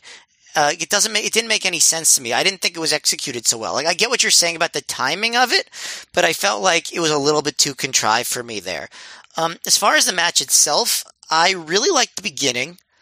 I thought the last few minutes before the finish were pretty good, but I thought the middle portion of the match was very rough. Like, not very smooth at all. Crowd was dead for it. There were like some moments where it looked like the guys didn't totally know what to do and the match almost felt like it fell apart. Um, when they, um, when they do the the timekeeper's table suplex, that's when the crowd gets back into it, and I feel like that's when the match gets good again. But there's this whole part in the middle where I just was like, "What's going on? Like, what are they doing?" And I thought that killed the momentum a lot. Um, but I did like the beginning and the end. I just thought overall the match was pretty disappointing. Um, one funny thing that I that happened early in like when during Nigel's entrance, he has a bruise under his eye. It's not quite a black eye, but it's like you know a very noticeable bruise. And someone in the crowd yells at him, "What the fuck happened to your eye?" Like he was like angry at Nigel for having a bruise, and Nigel just ignored the person. There is one other bit that I noticed about this match, and I actually read a review. I think it's by. Um, gosh, who who wrote this review? Um, I'll, I'll look later, but they noticed something. Okay. So at the beginning of the match, the match starts where Homicide attacks Nigel um, before the um, before the uh, instructions for the pure title rules are done being given out, and as part of that, Homicide doesn't hear the part where um, about you know the countouts, like where there's a 20 count and you the title can change hand on, change hands on a countout. Like Nigel misses those instructions, so I don't know if that was intentional to play into the finish hmm. or just a coincidence. I think it was. Um, I I don't know how to pronounce his name, but like Mixal's M M C X A L. Um, what hmm. what's the you know he his reviews? Uh, yeah. He does he's written a lot of ROH reviews. Um, Uh, you know, you can, you can follow him on Twitter. Uh, I'm not sure how to pronounce his uh, his name, but that's a uh, you know he he pointed that out, and I thought that was a really good point, and that does add a little bit to the cleverness of the finish. Yeah, I don't know if that was intentional or not, but that that is really interesting. I think the one thing you and I can both agree about this match is is disappointing when two guys have a good match and then they they they kind of regress in, and not for any real good reason because I think we both like they had a match it might have been in 2004 maybe 2005 in Ring of Honor when like Nigel was just starting to get a little bit of a push Midnight Express it was like what yeah, it was one of the first like significant matches Nigel got, and I thought I think that match is was clearly better than this one. So it's kind of disappointing that like two years later they can't at least get to that level. I still, I mean, I that, the enjoyed this a bit more dynamic was you, but- different. They were trying to do more. I, I- you know, I, I think that's, you know, just I think the goals were different. I think that's probably what changed the Yeah, the quality of the match. but if you do want to see a better Nigel homicide match, definitely that's one to check out. Um, so anyway, uh, Dave Meltzer, we'll get to this is when, uh, this is when we start seeing the bottle. So Dave Meltzer wrote in the Observer, fans hated the finish to this match, but that was expected as the idea was homicide flipped out and threatened to quit. The negative from TNA was that fans started pelting the ring with garbage and plastic water balls at this point. Poor TNA taking a lot of flack here. But yeah, so yeah, that's what we see. So I'll just, the, the segment itself. After the match, the crowd starts throwing things in the ring. They start loudly chanting bullshit. Homicide proceeds to have a classic homicide tantrum. He throws chairs, tears off one of the ring skirts. Um, Adam Pearce gets in the ring and tries to calm Homicide down to no avail. Instead, Homicide leads to the crowd. Dave Prazak tries to stop Homicide as Homicide's about to leave through the entrance door. And he, you know, Prazak's asking him, what's your deal, man? What's your deal? And Homicide says, this company's done nothing for me. Fuck this company. And he proceeds to leave the building. And then, Matt, there's this great moment. It might be the image for the show. I, I, don't think know. I think I know what you're going to say, and I was thinking the Yeah. same thing. Th- there's a great moment where the camera peeks through the open door to the outside to try and find homicide and we see a middle-aged man is just standing there outside the building he sees the camera and he immediately like moves to get away from the camera like this man did not want to be filmed he's just like whoop Yeah. I Uh, wish I oh, wish we could use I wish we could use a, a GIF as our thumbnail. Yes, I said GIF. What do, what of it? but yeah that but and, and, you know yeah this this is a good little bit of storytelling i would say of building up the idea of homicide said he has to win a ring of honor title before the end of the year or he's going to leave and he always feels like he's getting screwed. And this is another match where it perfectly plays into Nigel McGuinn's existing gimmick because he always wins in screwy ways like this, and so for Homicide to then be on the recipient receiving end of that and just to feel like, God damn it, like this company keeps cheating me out of things, you know, even though technically it wasn't that really a dirty finish, he just yeah, I mean, lost I mean, count I listen. I don't really think that Homicide has that much of a beef here. I mean, I don't really feel like Nigel cheated that much, and Homicide hit Nigel with the chair. So, like, I get that Homicide's frustrated, but I don't think this is a really strong example of Homicide being screwed. Yeah, Uh, but but this But- is the this is the cliffhanger before Cage of Death. This moment right here. yeah. Yeah, especially with the Adam Pearce being the guy that try, as the interim, you know, commissioner trying to talk about. I mean, all that will come to a head at the end of the next show. Um, but uh, even if, yeah, even if this wasn't really a big screw job, it's certainly one of those finishes that the homicide character would consider a screw job because Right, the homicide right. character gets mad at a lot of things. Yes. So um, Right. There's one point. There was one point in the match where, um, where Nigel kicked out and like Homicide teased that he was going to attack Todd Sinclair, and yeah, you know he got really really mad, but he didn't because he was Mhm. he was controlling him. There were actually a lot of spots early in the match where Homicide look was was about to punch Nigel. And then d- did a wrestling hold, like so. That was like that was the good stuff. That's why I liked the early part of the match, but just that middle portion just dragged it down a lot for me. Well, that brings us to our semi-main event. Kenta defeats Austin Aries via pinfall in 20 minutes, 50 seconds after it's the go to sleep. So obviously this is one of the big selling points of the show. We, we disagreed somewhat on the Roderick Strong Kenta match. Um, what do you think about this one? Obviously this is a, another big match for Kenta. I feel like there's a, a diversity of opinion about this match. It's definitely the match that Kent has been in so far that has the least like um, weighty story to it. You know, it doesn't have like deep psychology, but I thought that it was so action packed and everyone was so on point that I really liked it a lot. Like, I thought it was a great match and better than the Roderick Strong match. I, um, you know, it, the main psychology of the match was that they reversed each other's moves. They had each other scouted. Um, that was really it. But other than that, the real draw of this match was just they're hitting each other hard. They're doing a lot of cool moves. They do fast mat wrestling to start, you know, kind of amateur style. They they both slap each other on rope breaks to make statements early. Um, they and they have a, they have a slap fight early. You know, Aries does some Japanese arm drags, and then they kind of slow it down a bit.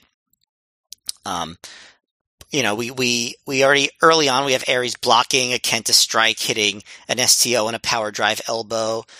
Um, there's a spot where Aries goes for a shoulder block from the apron through the ropes, but Kenta avoids it, hits a bunch of very hard kicks. I really love Kenta's kicks in this match, even more than usual. And then Kenta does a stomp off the uh, off the top rope across Aries' back, with um, Aries kind of uh, leaning over the middle rope. I like that. Um, Kenta does a kick to the chest that sends Aries, you know, right over, and then Kenta slows it down. I really like Kenta's camel clutch that he does here because in, besides just doing a camel clutch, he's like moving his arms back and forth, almost like raking Aries' face in the process.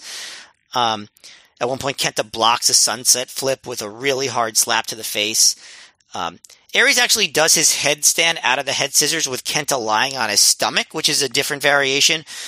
And, you know, obviously Aries, there's nothing, nothing for Aries to drop kick from that position, but just just a nice little variation of something he usually does. Um, they go they go outside for a minute, do some guardrail stuff, but then they go back in the ring, have a strike exchange. It's very hard hitting. They trade big boots to the face, which Kenta wins.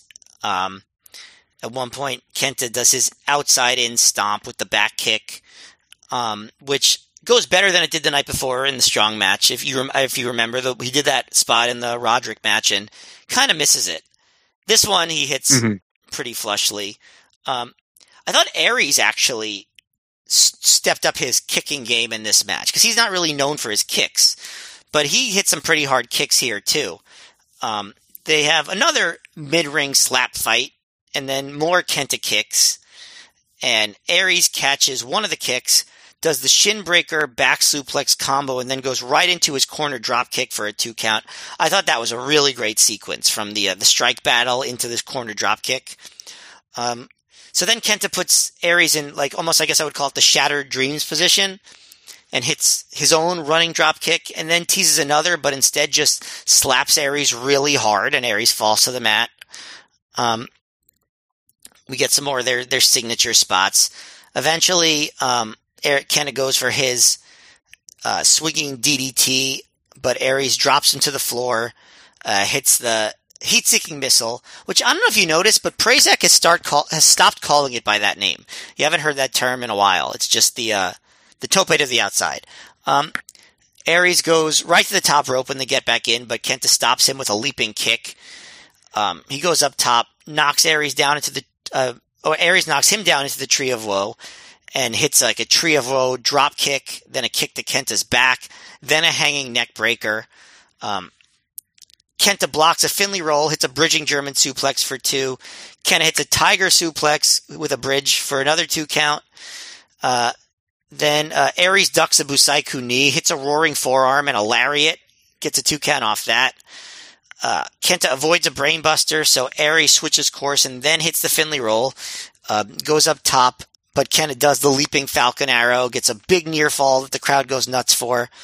Um, Aries actually reverses the go to sleep into a so-so crucifix bomb, probably the weakest reversal spot of the match, but it was a cool like idea to reverse that into that move. Um, and Kenta keeps countering the brainbuster. Aries avoids a German suplex, punts Kenta, then hits the brainbuster, gets a two count off that. Kenta avoids the 450, hits the Busaiku knee, hits his strike combo, a second Busaiku knee, and then the go to sleep and gets the win. So, I mean, you could hear from that recap just tons of reversals, tons of moves. I could see why somebody might think this match just didn't have a lot of substance to it, but I just thought it was so entertaining. And I really thought Aries stepped up his striking game here to keep up with Kenta. And I just thought it, it was paced really well. It wasn't too long. The crowd was hot. I really, really enjoyed this. Oh, Matt, we really disagree on the Roderick Strong Kenta match, and we completely agree about this match. Um, for the first two thirds of this match, I was enjoying it, but it wasn't quite connecting to me, which seems like it was a theme on this undercard. It felt more like two, like the things you said that people could criticize this match about, right? Like, it felt like two wrestlers trying all their normal signature moves. And I know you're thinking, well, Trevor, isn't that all wrestling? And well, yes, but I think the magic of wrestling is it's the unique things opponents bring out of each other, be it like stories or elements of their characters or personality or just how their offense meshes. And I wasn't getting in the first two thirds of this match much apart from them doing their moves to each other. Like, yeah, Aries was responding to Kenta's prickish stiffness and kind, which was cool, but that's kind of a story of a lot of people who wrestle Kenta because Kenta kind of brings that out of you by being such a stiff, angry asshole. But um, basically, what I wrote my notes was up to this point. I was hearing a lot of notes, but I wasn't hearing a song, which is a very pretentious thing to write. Which I I then wrote "man" just to kind of cover for myself in yeah. my own notes because yeah. that's how insecure I am. I'm gonna I'm gonna have to agree with you. That is a pretentious thing to write. but uh, wrestling is jazz, the, man. but then there's a level you can go to in terms of action where on just a simple dumb level of cool moves that are cool, it overwhelms all of that. And I think they got to that in the final third. But more than that, I think that's when they did start to find their song, Hepcats. Um, they started finding all the, like you mentioned, all these cool ways of their offense fit together like puzzle pieces. All the things you mentioned. So, like you said, like Kenta's big tornado DDT where he lands on the apron and kind of ch- just drops the guy first over the top rope. Like by by Aries countering that and sending Kenta flying to the floor, it sets him up perfectly for the heat-seeking missile, which he always does. You know, when Kenta does the jump up to the top rope Falcon Arrow, which he does in a lot of his matches. He doesn't just do it; he waits to do it when when Aries does his whole Finlay roll. I'm going to jump to the top turnbuckle move that he usually does, and then like you mentioned, the uh, the go to the sleep into the crucifix. I like the idea that they they clearly thought before this match. Oh, like there's a lot of ways where our biggest moves kind of like naturally link into each other's stuff. And, they and they like explored all of that in the back third of the match, and the match just on a big dumb two guys doing really fun, explosive offense to each other. It just it just works. And I got to the point where by the end, I was just like, yeah, this is a great match, even if it does another match that really is devoid of a lot of psychology and story in some ways. And I feel like the, the, the crowd kind of must, in some ways, maybe they agreed with me because at the start of the match they're really hot. In the middle they kind of quiet down. They're still watching intently, and by the end they're fully back and doing "This is awesome" chants like that that was kind of the way I felt in this match, where I kind of was in the middle, kind of like, oh, this is good, but, eh. and then by the end, I'm just like, well, you've won me over. This is great. Um, and I, I would agree. I think this, even though I like the Roderick Strong Kenta match more than you, I think this is better than the Roderick Strong Kenta match. I would put this at like four and a quarter stars if I had to give it a star rating. It's just, it's just, um, a bigger feeling match. Like I feel like the Strong Kenta match had more of an identity in that I like the idea that Strong is like Ring of Honor's resident hard hitter and he's taking on one of the hard hitters in all of wrestling. But I feel like even though this match didn't really have even a story on that level, they did more in this match. They went further and it, by the end I felt like they were just trying to mesh better.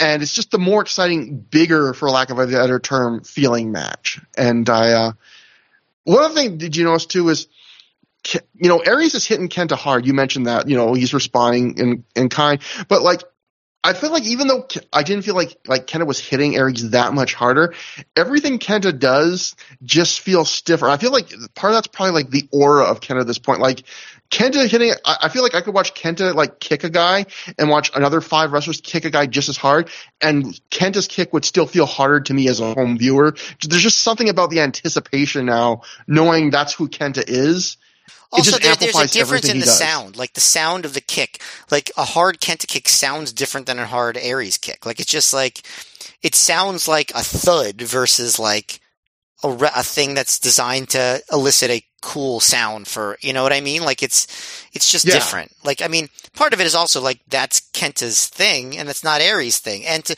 Aries was sort of like stepping out of the norm to do these stiff kicks, whereas like that's what Kenta was all about. And the fact that he's just going full bore one week after you know he was basically knocked out in that in your face match. Um, you know, wild. And so we, one thing we didn't talk about, which ends up being for at least Dave Meltzer, the big story of this match was there's a big dueling, let's go Kenta, let's go Aries chant that goes on, I would say for five minutes, like five minutes straight. And after the first minute or two, it's a, probably like maybe a sixth of the crowd. So it's a small portion of the crowd chanting back and forth and the rest of the crowd's like, done with it. They're just watching the match, and it keeps going. And a point, it gets to the point where there are uh, people in the crowd start chanting "Shut the fuck up" at them, and that gets them to shut up. Um, Dave Meltzer went on a big old rant, man. We'll go to the Observer. Dave wrote, there was a dueling, let's go Kenta, let's go Aries chant that went on for five minutes. Then others in the crowd started a shut the fuck up chant. Maybe we should post on the doors at Ring of Honor shows the rules for fan behavior so people who are sad that it's not still 1985 don't have to complain about how fans who enjoy the matches react.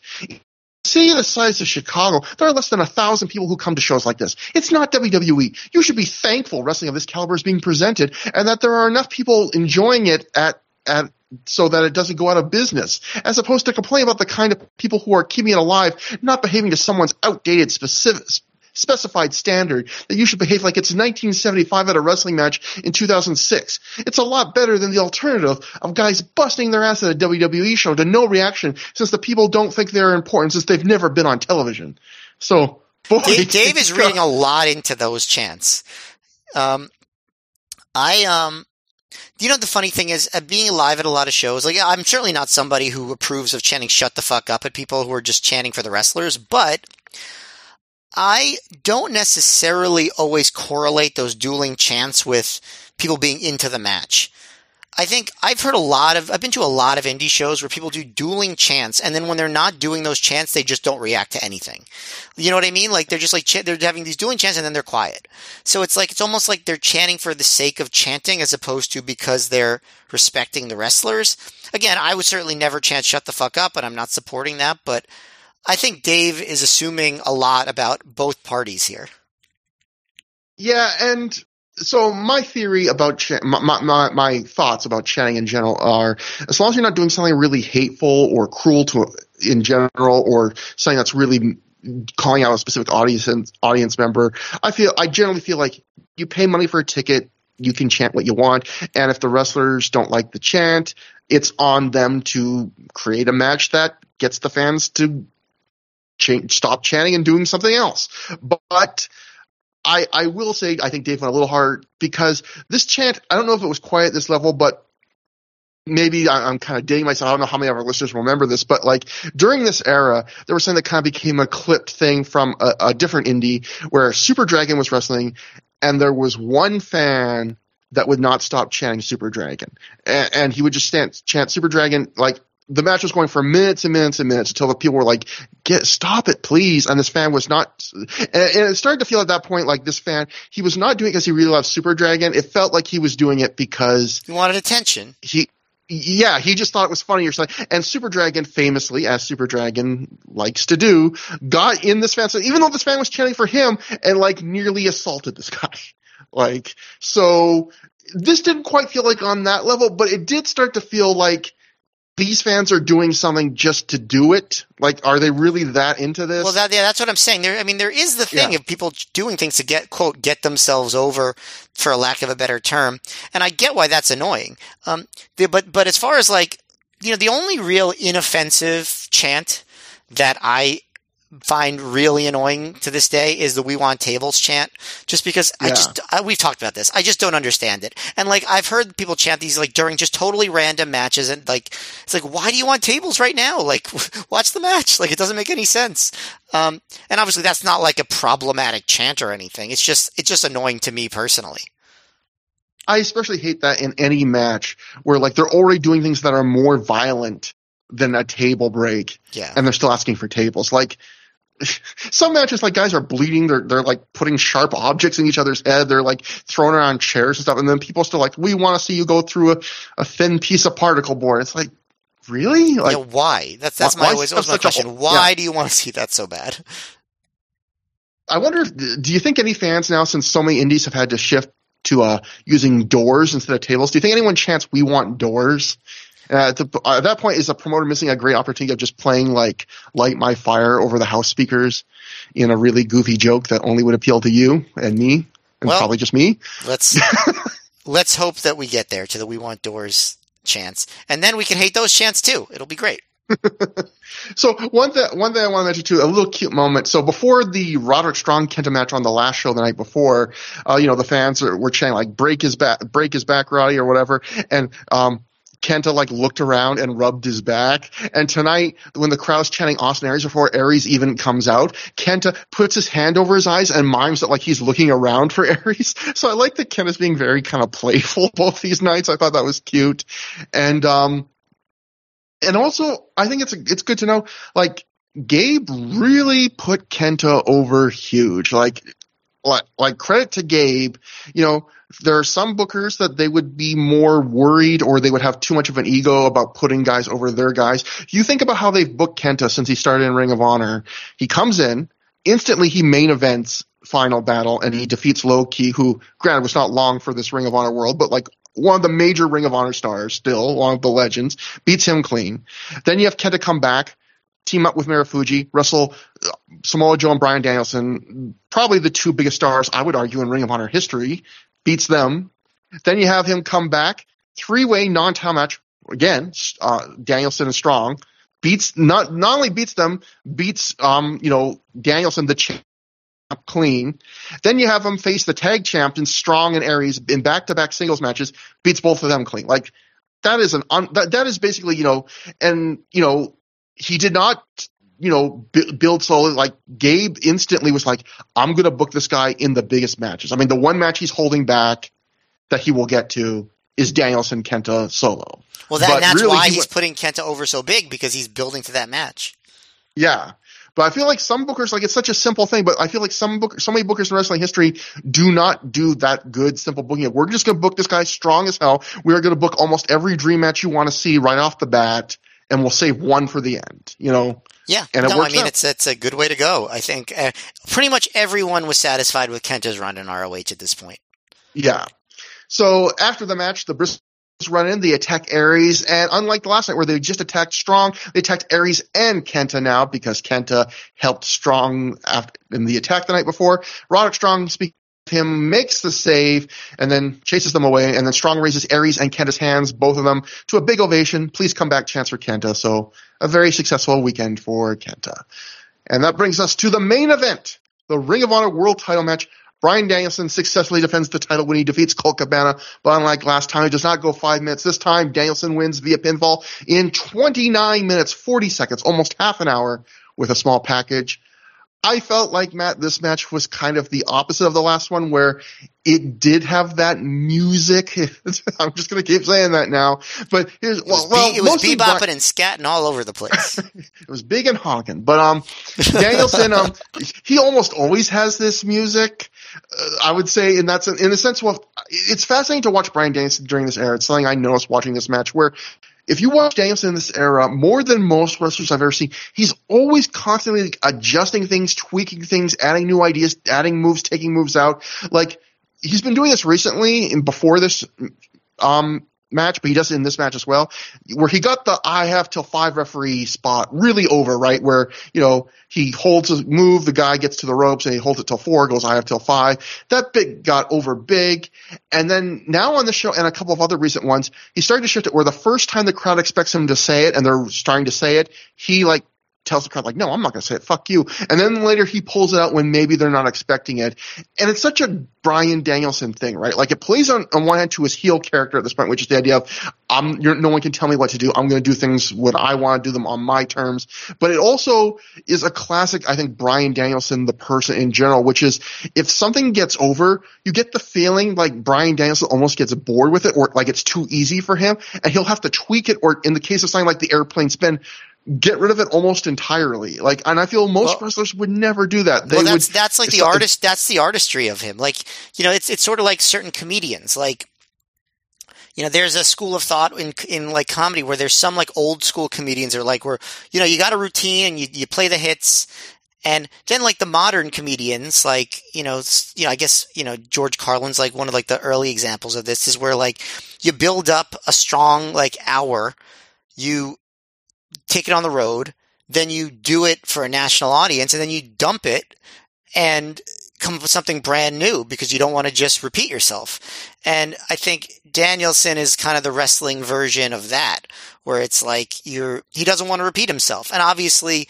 he does have signature spots, obviously, like, and he gets same old shit chance in this match, but he's always going to challenge himself to do something at least slightly different because he's, you know, I know it's cliche, but he, he is an artist when it comes to wrestling. That's a really good analogy, eh, but it's especially different because a lot of comedians now feel that way. Like yeah, yeah I, think, I think it's become. Kind of, I think it's that's become the norm. But like, you know, no, Norm, no, before, no like, Norm like, Macdonald, pun intended. But uh, you know, for at one point, it was absolutely not the norm. Yeah, like even a Jerry Seinfeld for a time, or like a Rodney Dangerfield or something, you could probably see them 10 years apart and see hear some of the same jokes. Right, exactly. And if it was great, they kept it. But I feel like the thing I was just going to say is the thing that makes Danielson unique is wrestling. I feel like almost no one does like that George Carlin modern modern comedian way. Almost every wrestler I feel like if you find something that works, you're going to do that for the rest of your goddamn life.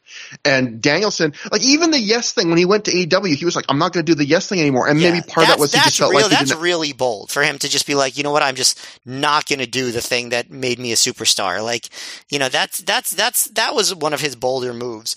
And then what was really cool was like in that climactic moment in the match with MJF at Revolution, he did it. You know, like he he, he yeah. started putting his fingers in the air for the first time in AEW, and it's like you know you can if you withhold it long enough that when you the moment you bring it back is extremely meaningful.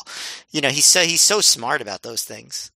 Yeah, it, it's it's like the uh, the airplane spin where we watched for a time where he was doing it in like pretty much every match and he got over and then he got rid of it. But then we've seen this like he still brings it out like in this era very rarely, but like if it's appropriate, you know, he'll bring it out as like a treat.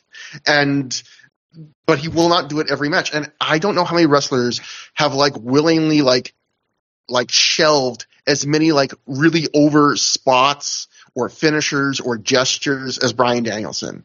Even stuff like he got the big long beard over and then he's just like, eh, bored. I'm bored with this. I'll get rid of the beard. Like he just, I'll change it up. You know, he, he he just is an amazing. That's one of the reasons he's one of the greatest of all time. He's just such an interesting wrestler in that sense.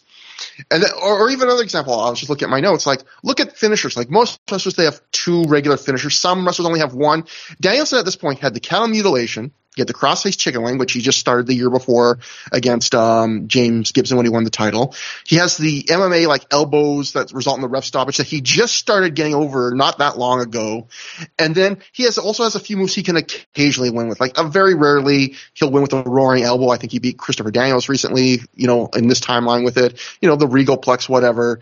And at this point, he has all these moves, including one that he's just again starting to get over with MMA elbows. And on this match, in this show, he decides, you know what? I'm going to get over another. I'm going to start getting over the small pack. I'm going to bring back the small package as a finisher. Like only Bryan Danielson would be like, you know, I have like five or six over finishers. That's not enough. I'm, I'm, you know, you know what I'm going to pick? The small package. Like just, you know, and, and, I guess the thing that really, I think, before I get to the rest of the match uh, and end this love fist of Bryan Danielson, guess what, folks? Bryan Danielson's a good wrestler. Um, I, I feel like so many wrestlers and I don't mean this as, as a criticism at all. I think this is a sensible way to look at. It. I think most wrestlers they look at how wrestling as every night. What can I do to get do tonight that will get over with the fans? That will get a pop. That will make the fans happy. And that's the job. And they probably get they get some enjoyment out of that. And I'm sure Danielson considers that a lot too. But with there's a bunch of things you see from Danielson where more than most wrestlers, I feel like he's trying to answer the second question, which is what's going to be fun for me tonight personally like I feel like Danielson do, does things where it's like maybe that I could do something that would get more over with the fans or something that would make this easier for me to like entertain the fans. But you know what? It's more fun if I do this different thing. And I feel there's so few wrestlers that probably think that way, which but is just then, amazing. But then in the end, that makes it more fun for the fans too. Yeah, it does. But I, I don't think many, again, I don't think many wrestlers at all think that way. I don't think wrestlers have that kind of artistic kind of like like when you watch Bryan Danielson have a match. Sometimes it feels like you're watching a guy play, like in a good way. Like he's just having fun and kind of dicking around, like in a real fun way. So anyway, this match, if you go back to Danielson being like the guy who's about the music, you know, not just the notes, you know, the, the little things and not the moves, like improving in the moment. It's stuff like last night, Matt, we saw on, on the last show, three weeks ago for us in podcast time, we saw the three way, Danielson, Jacobs, um, Whitmer, where Jimmy Jacobs' nose starts bleeding, and organically in the moment, Danielson starts doing a move he's done occasionally where he grabs the guy's nose and then like slaps the nose while he's holding on to it. And he does it a bunch, and because it organically came up in that match. In this, so then this match, one night later, it's probably still on Danielson's mind. He starts doing it to Colt all the time, and eventually Colt reacts organically to it, where he starts grabbing Danielson's face, and it becomes this little organic thread in the match where throughout the match they're like both grabbing each other's face during the match and kind of digging at it to break holds. And it's like that's the kind of stuff I love about wrestling, where it where it does feel like more about moves. Where Danielson had this little thing that came organically the night before. It's on his mind, so he decides to do it again. And Colt is a point for this night. It's like, you know, I'll start playing into that then. Fine, I'll start doing it. And to me, that's what makes wrestling fun. And I, I like that stuff. Wrestling doesn't have enough of it. And then, um, but what if, if this match is missing something? It's missing a little bit of what the last match had, which is just the big, huge, dumb, fun action thrills. So there's some of that. Don't get me wrong. The final five minutes are pretty damn exciting, and they it, they trade the big stuff in the way you'd expect. But there's this is a match that's almost half an hour, and a lot of this is one of those very slow building Danielson matches that you know from very early on it's going to go long. A lot of the early stuff doesn't necessarily feel essential. It feels like kind of Danielson that the way Danielson matches can do sometimes where it feels like he's kind of finding the story. You know, I'm going to wrestle around to, until I find something that kind of catches my fancy, and then we'll take the match in that direction.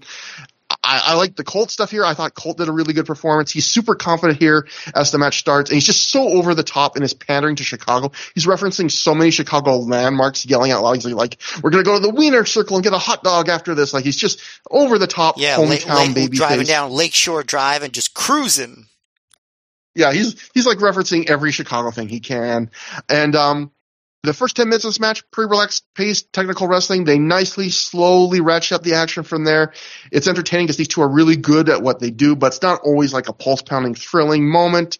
But overall, I thought this was on the border of very good and great. I would go like three and three quarter to four star match, which for, you know, for Danielson, you know, that's like the low end of what I would say from Danielson in this era, but I still really enjoyed it. One thing I will say I'll end on is I did think they had kind of a bit of a missed opportunity here because this whole match, the whole story of this match, it's playing off of the match that they did had before, which was the one that Colt lost in five minutes. And obviously, very rarely in wrestling in general, especially in Ring of Honor, does a world title match end in five minutes on a flash pin. And I thought they could have played on that more. They don't really do a lot of quick flash pin tees or anything like that. There's think, one I think moment. Did, I think they did the one backslide that, like, at the five Yeah. minute mark that Colt kicked out of, and like that was the that was the big um reference. Yeah, it, yeah, and that, I love that. And they did that uh, again. I, when I was looking at the time, it was right around the five minute mark, and I don't know how many people caught it because I don't even think commentary really calls attention to the timing on that. But no, they did. but They, they, they thought- did. They they mentioned it because then, like a minute later, they're like, "Oh, and now we have hit the six minute mark, so Colt has surpassed the previous match." Yeah, so um, I was just wondering, like, did they call attention to it when he did the backslide? Like, oh, he could have beaten him right at the same time he beat him last time. But apart from that, they don't really do any flash pins or something. And I thought that would have been really neat. That I felt like you could have made some hay teasing a lot of those early on, but they they really don't. But overall, I, I really like the end too because Danielson pulls out the small package. But I always like when a guy He, pull, Gets, he like, pulls the out. win The, on he a- pulls out the small package. Never mind. oh my god, the way he pulls out his small package for everyone this to see. this was a this was a real honking match. All right, anyway, go ahead. Yeah, I was just gonna say the way he pulls it out. I always love when a guy wins on a flash pin to do it this way, where Colt has is completely dominating the match at the end. Like he's hitting all his moves. He's the momentum's all on his side. He hits his big finisher, the Colt 45, and then as he covers, Danielson turns it into the small package. I, I love that because it, it, it, you know it's one of those things where it doesn't. It, it's a clean win for the heel, but it still almost feels like he got lucky, even though it's he didn't really get lucky. It just feels like almost like if anything, Matt, it's something I have a lot of experience with. It's a desperation small package. That's something I Mm, say in my mm. life a lot. Um, yeah, so for me, the like the one thing that I noticed about this match, like whatever you want to say about the quality, I don't know that I can ever think of a, a match I've ever seen that was like this match, in the sense that like this was like an they tried to do an epic length world title match, but also work in a lot of comedy. Um, which makes this a completely unique viewing experience. And you got to give them credit for that. Um, on the other hand, like you mentioned, the missed opportunity from the uh, the previous match where he lost in five minutes.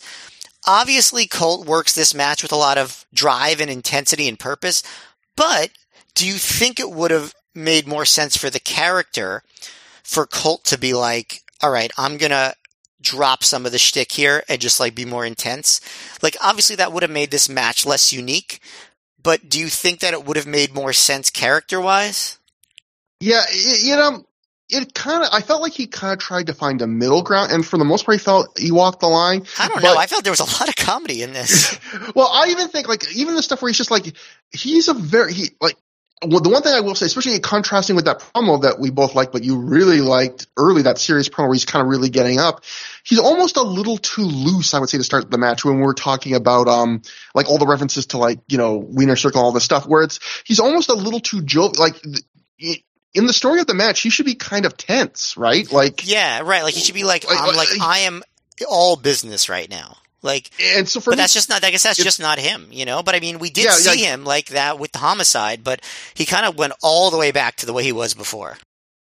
Yeah, so for me, I would say uh, to your question, it's not so much that there was comedy in this match because I feel like I've seen a lot of like serious technical Colt matches that have some of his comedy in it because that's almost like an undeniable part of Colt. It's almost more just how loose he was. And I don't know if you could do the comedy without being loose, so maybe that's more of an argument for your point, which is Right. he should have just downplayed the comedy. But it was more, I just know the looseness of it, like the story of the match and how he works and how relaxed he is. Yeah, uh, that was kind of not a clean fit for me. Yeah, no, I, I agree with that. And but like like I said, it does make the match interesting to do all that to do all that stuff. Like you know, Colt, you're right. He is loose. Like, and actually, it's very charming. Right at the beginning, he's walking uh, around the ringside area, and a, and someone in the crowd yells, "I paid to see you," and Colt replies, "I paid to see you," which I think is a great way to respond to that. Um, um, yeah, but so like they, you know, Danielson wrings psychology out of just the littlest things. They do a lot of stuff where, like, they're backing each other into the ropes, and it's like, are we going to do a clean break? And they really sell that um, a lot. Like, are they going to do a clean break? And they usually do, and then sometimes they don't. Um, at one point, uh, alluding to what I said earlier, they have somebody yell in the crowd, "If Cole loses, we riot." Because again, that's just on people's minds at this point because of the Cena RVD match at One Night Stand a few weeks earlier. Um, they also do a lot of playing up this thing where Colt does the spot where he like gives Danielson his wrist and he dares him to uh, to to grab the wrist lock, and they play off that a lot. Like the first time, um, Colt is able to turn it into his um, his side headlock. Later on, when they do it, Danielson's able to you know actually get the wrist lock and work it for a while until Colt gets out of it. You know, and then Danielson offers his wrist, and Colt's like Cabana's like, "That's my trick." And so, so they do a lot. They that first ten minutes, it's it's silly, but they get a lot out of a little.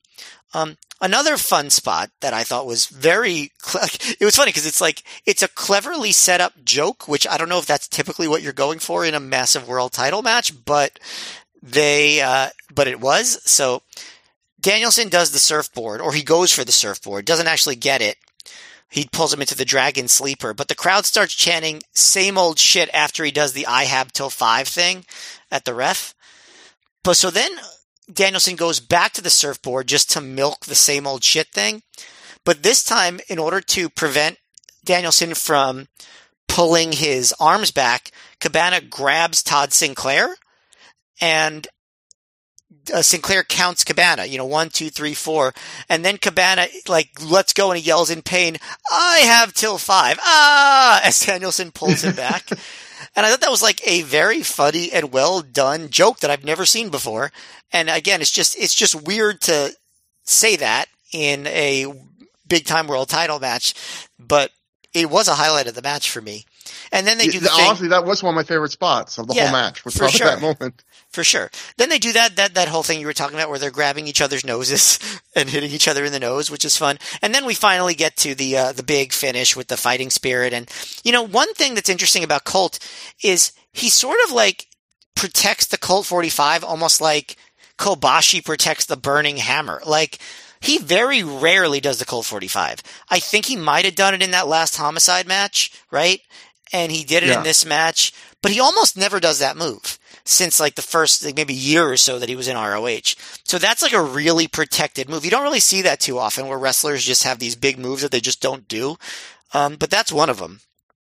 Um, Yeah, normally he just goes for the lariat or like roll up pinning right, combinations. and lariat stuff. roll up. Yeah. He does like that that reverse Boston Crab that I think he eventually calls the Billy Goat's Curse. Like, yeah. you know, and actually there is one spot that I'm like, hmm, Cabana fucked up here because he does the Billy Goat's Curse, um, the you know the reverse Boston Crab, and Danielson is like he he reaches the ropes and then Cabana pulls him back, and like Danielson is in that hold and he he can't go anywhere. And then Colt just lets go to put it into the cattle mutilation, and that's when Danielson makes the ropes, and it's like, hmm, you know, that's a very like if you wanted to treat it as a shoot, like that's a big strategic blunder, Colt. You should have kept on the move that Danielson wasn't able to get out of because Yeah. by letting go, you gave him the opportunity to escape.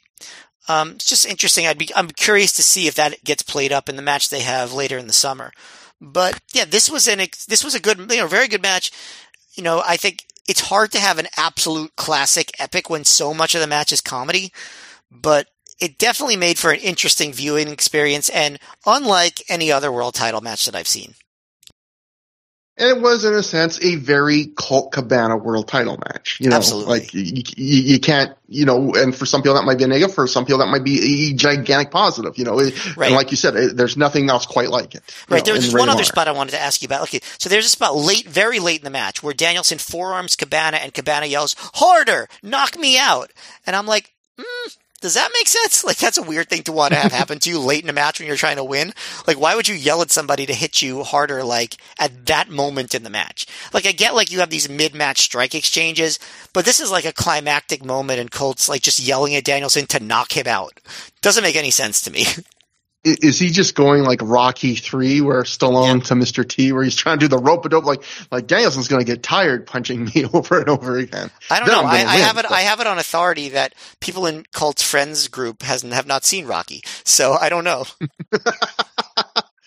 But uh, one of his former friends friends group. does have an ex- Colt's friends group as of 2006. Let me make it clear. I, I do think though that one of friend in a Colt's 2006 friends group nowadays does have experience with people punching him so often that they get tired. anyway, uh, the the Observer uh, had a note about this match. Um, Dave wrote, "Cabana isn't as over as Punk in Chicago." Boy, that's a way to start off. But uh, but they are What a using him in the what a mean hometown guy. But they're using him in the hometown number one babyface role. The last few minutes were really hot, particularly when Cabana used cattle mutilation on Daniel, Danielson. Cabana also used the series of hard elbows that Danielson has used to win recent matches. Danielson won with a small package, and Danielson then got on the mic and called himself, quote, Mr. Small Package, which Why is did they not include not that on the. DVD? That pisses me off so much. That, that's infuriating. And in fact, from a little more detail on that from Chris Vetter's live report from the PW Torch website at the time. He wrote, Cabana grabbed the mic after the match and complained about losing on a on a cheap roll up. Daniel Dragon told him a win is a win. Cabana challenged Dragon to a best of three falls match on August 26th. Dragon appe- agreed. And that the stipulation is this is Cabana's last title shot against him. So all this stuff, the Mr. Small package, the challenge, you know, call, calling this a cheap win with a roll up, like none of this makes the DVD, which yeah, Even though is- they had room on the DVD to, to add it, it's very interesting that they decided they didn't want to put that on the on the DVD. So after the match, the crowd explodes into a mix of cheers and boos. A few fans throw garbage in the ring, so that trend continues on this night. And some, but not, I would say not all the fans, but definitely some of the fans chant bullshit as uh, Prazak says, we need to get out of here. We're going to have a riot on our hands, which so, I would so call a, funny hearing Gabe's voice while Prazak was saying that stuff. We're gonna. He was like, that had to have been Gabe telling him. Yeah, it was like first Joe's knee, then homicide, now this. Like it, this thing, everything is falling apart before Cage of Death. Like it's just like, all right, settle down, man. It was such a cornball like sell of a very moderate audience reaction. Like probably Yeah. the homicide reaction was worse. Um, in a weird moment, and then this is what I was referring to before. In a weird moment, Colt grabs the mic, and we can see he's just about to start to talk, and then they cut away. so like you know he did have something to say, you just never get to see it. But um, So what we do cut away to is the Briscoe brothers backstage. Uh, Mark is wearing now wearing a red and the SAT vintage ROH t-shirt. That's from the early days. And, uh, Jay says they've had a pretty good weekend going 2 and 0 and laying out Aries is strong. Mark says they have something up for Kent. They have something for Kenta two. It's time to man up. So like Matt said earlier, basically the same promo we saw earlier. And then we have uh, we cut to the Ring of Honor students in the building after the show as the ring is being taken down. Bobby Dempsey says they've again requested this promo time to show Shane Hagedorn, their leader, the leader of the students, that he's the biggest loser in the school. Hagedorn mopes with his top of the class trophy as the other students laugh at him for losing two nights in a row. Shane says screw you to all of them. He says he's going to find some better company. He walks away. So that ends our little weekend double shot storyline of the, the, the, the, the rise and fall of Shane Hagedorn. He has been embarrassed. And then, Matt, we got a really weird thing because normally every Ring of Honor show, at the end of the last segment, which that was, we get like a little graphic of the Ring of Honor logo and that ends the DVD. Ring of Honor is not a Marvel Comics movie. It does not do post, um, you know, sign Credits, off credits, little yeah. video clips until this one. On this one, after the logo, we get a weird thing where we see like three seconds randomly of the Ring of Honor crew backstage saying "Happy Birthday" to someone. I can't quite make out who it is. So, uh, so here's the thing. I recognize not a single person in this clip. I didn't recognize any of the people saying happy birthday. I did not recognize the person they were saying happy birthday to. You could really even see the person's face. So even if I would have recognized them, I wouldn't know. Like, did you recognize people in this clip? Because I looked like three times. I was like, who are these people? It's almost like they, like, somebody, like, spliced this in from, like, a random birthday party that had nothing to do with ROH for all I know from it what really I watched. It really feels like an inside joke where almost even like a mistake. It is so random and so short. Did you I recognize anybody, though? No, I, I, I think the person that might be saying happy birthday, he's wearing a hat, so like Matt said, we, you can't really see his face, but you could see a little bit. I think my instinct was it might have been Adam Pearce, so I looked at what's Adam Pearce's birthday. Adam Pearce's birthday is six days after this show. And Chicago is his hometown area, right? So my only guess is maybe like Adam Pearce's family or friends or something showed up and gave him like an early birthday. Okay, because I tried because I tried guess. to look because I tried to like rewind it a few times and I did not did not look like Adam Pearce to me, but I guess it could have been. I mean, don't hold me to that, but that was the best guess I have. But yeah, I didn't recognize anyone either. So, uh, that, that, for anyone that actually has the DVD, that's a weird little Easter egg you can look out for. Don't cut it off right when you see the logo. Keep going. You'll see this weird three second clip of a birthday party. And, uh, that is the end of Chi Town Struggle. So, Matt, uh, yeah, the second half of a double shot, couple big matches up top, a weird birthday party. What'd you think about the show, Matt? I mean, I was better than I remembered. Like I pretty much other than the pure title match, which I know you did like, I pretty much liked everything. And I, you know, really liked the Kenta Aries match. I thought that the Danielson match was very different and you know, for a 30 minute match, it kept me entertained. So I, and the crowd was hot, like sometimes too hot. So I thought this was a very good B show. You know, you, know, it's weird to call a Chicago show a B show, but this is definitely a B show in the grand scheme of things. And, um, I don't know. I thought it was very entertaining. Yeah, I thought this was a good show. It, you know, maybe the lamp isn't quite as high as some of the big shows we got spoiled on recently, but like good stuff on the undercard. And I, and I think it's better than the show the night before in Ohio in Dayton because, um, they both kind of have in some ways the same draw. Like both shows have Kenta in a singles match against one of the world champ, one half of the tag team champions, and then a big Bryan Danielson world title match. Also the draws of both shows. I would say I liked, I think I liked the, the Danielson three way from the last show a little more than Colt Danielson here, but I liked the, the, um, the Kenta Aries match better than Kenta Strong, and I liked the undercard on the show better, and I thought the crowd was better. So overall, I think this is the better show of, of the double shot. Um, and that brings us to the end of the show. So if you want to get in contact with us, through the years at gmail.com. That's T-H-R-O-H for through. Obviously, we're on YouTube. If for some reason you want to be like explosive dragon farts and watch the podcast there, you don't see video, but you do get to hear us on a browser window, which I guess you could do with different podcasts. Anyway, um, Twitter. Trevor, at Trevor, Trevor. What am I going to do with you? Twitter at Trevor Dame, um, at Mayor MGF for Matt. Next time on the show, we'll be covering one of the big ones. This is one of the ones we had circled from the start of the podcast, one of the tent pole shows in Ring of Honor history. Death before Dishonor for the grand finale to the CZW Ring of Honor feud, the Cage of Death match where big angles are shot, huge spectacle of a match. The CZW fans are in the building one more time. It is considered to be one of the greatest feud enders of the last 20, 25 years. Yeah, now, now, Trevor, I know, I know you're basically in the process of signing off, but I do have one more question for you, which is, if you had just watched these DVDs, would you be that excited for Cage of Death? Like, we were all super excited because we were following everything. Like, we were following the news wires and like the website, the website and the message board, and like we were amped for it. But like, did they do much on these DVDs to hype up this match? Because I feel like they don't. yeah, I, um, you're right. You know, I feel like we've gotten to the point in this feud that one of the a flaw in Ring of Honor is occasionally we get we get into this with long running feuds where it feels like we've seen the same beat of the story over and over again before the blow off. Like we've seen the same you know, even Joe getting like wanting to confront CZW and then getting like attacked in his in his bum knee. This isn't even the first, maybe not even the second time we've seen that in this feud.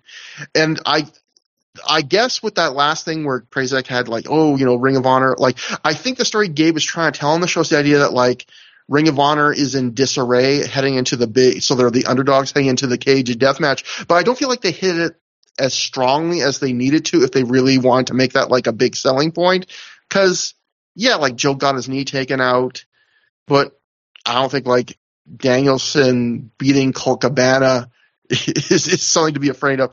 But not, no, not I, a I single ROH wrestler or CZW wrestler cut a promo about this match. Not one. Yeah, and, and and Chris Hero not even being there, the guy who kind of started this all, you know, that I know he probably had scheduling things, but that kind of hurts it. I, I would say I would, at this point, if I time traveled back and wiped my memory, after telling Chris Benoit, you know, not to do a few things, what I would say is, I would be, although if I wiped my memory, anyway, um, what I would say is, I would be excited, having seen everything that had come before, for Ring of Honor to go back into Philly to have that crowd atmosphere again. And I'd be hoping they could pull off a great match. I wouldn't be like expecting what we end up getting. Yeah, yeah. and uh, that excite and in that sense, yeah, it's a failure because the job of wrestling is for you to have the highest of hopes, especially when you're going to be able to deliver on them. Yeah, So- I mean, like again, like I said, I guess the thought process at the time was nobody's just watching these DVDs. Everyone who's watching them is following it online to some extent. They'll hear the buzz, they'll understand through that, and we don't need to do it on DVD. Which, you know what? Maybe they were right. I don't know. Watching it back many years later, which I know is not what was intended, you can't really, you don't really feel the excitement the way that you did when you were following things on the message board yeah. way back when. Well, we're, we'll see if we can recapture the excitement next time when we will be covering Death Before Dishonor 4. That's an episode you should not miss. But you should not miss any episode because, hey, we, we try hard. We're, we're trying to make you guys happy. Like, And remember, aren't we good enough for you? And remember, Cameo, thousand bucks. Do it. Yeah, cameos. So until next time, have a good time. Have a great time.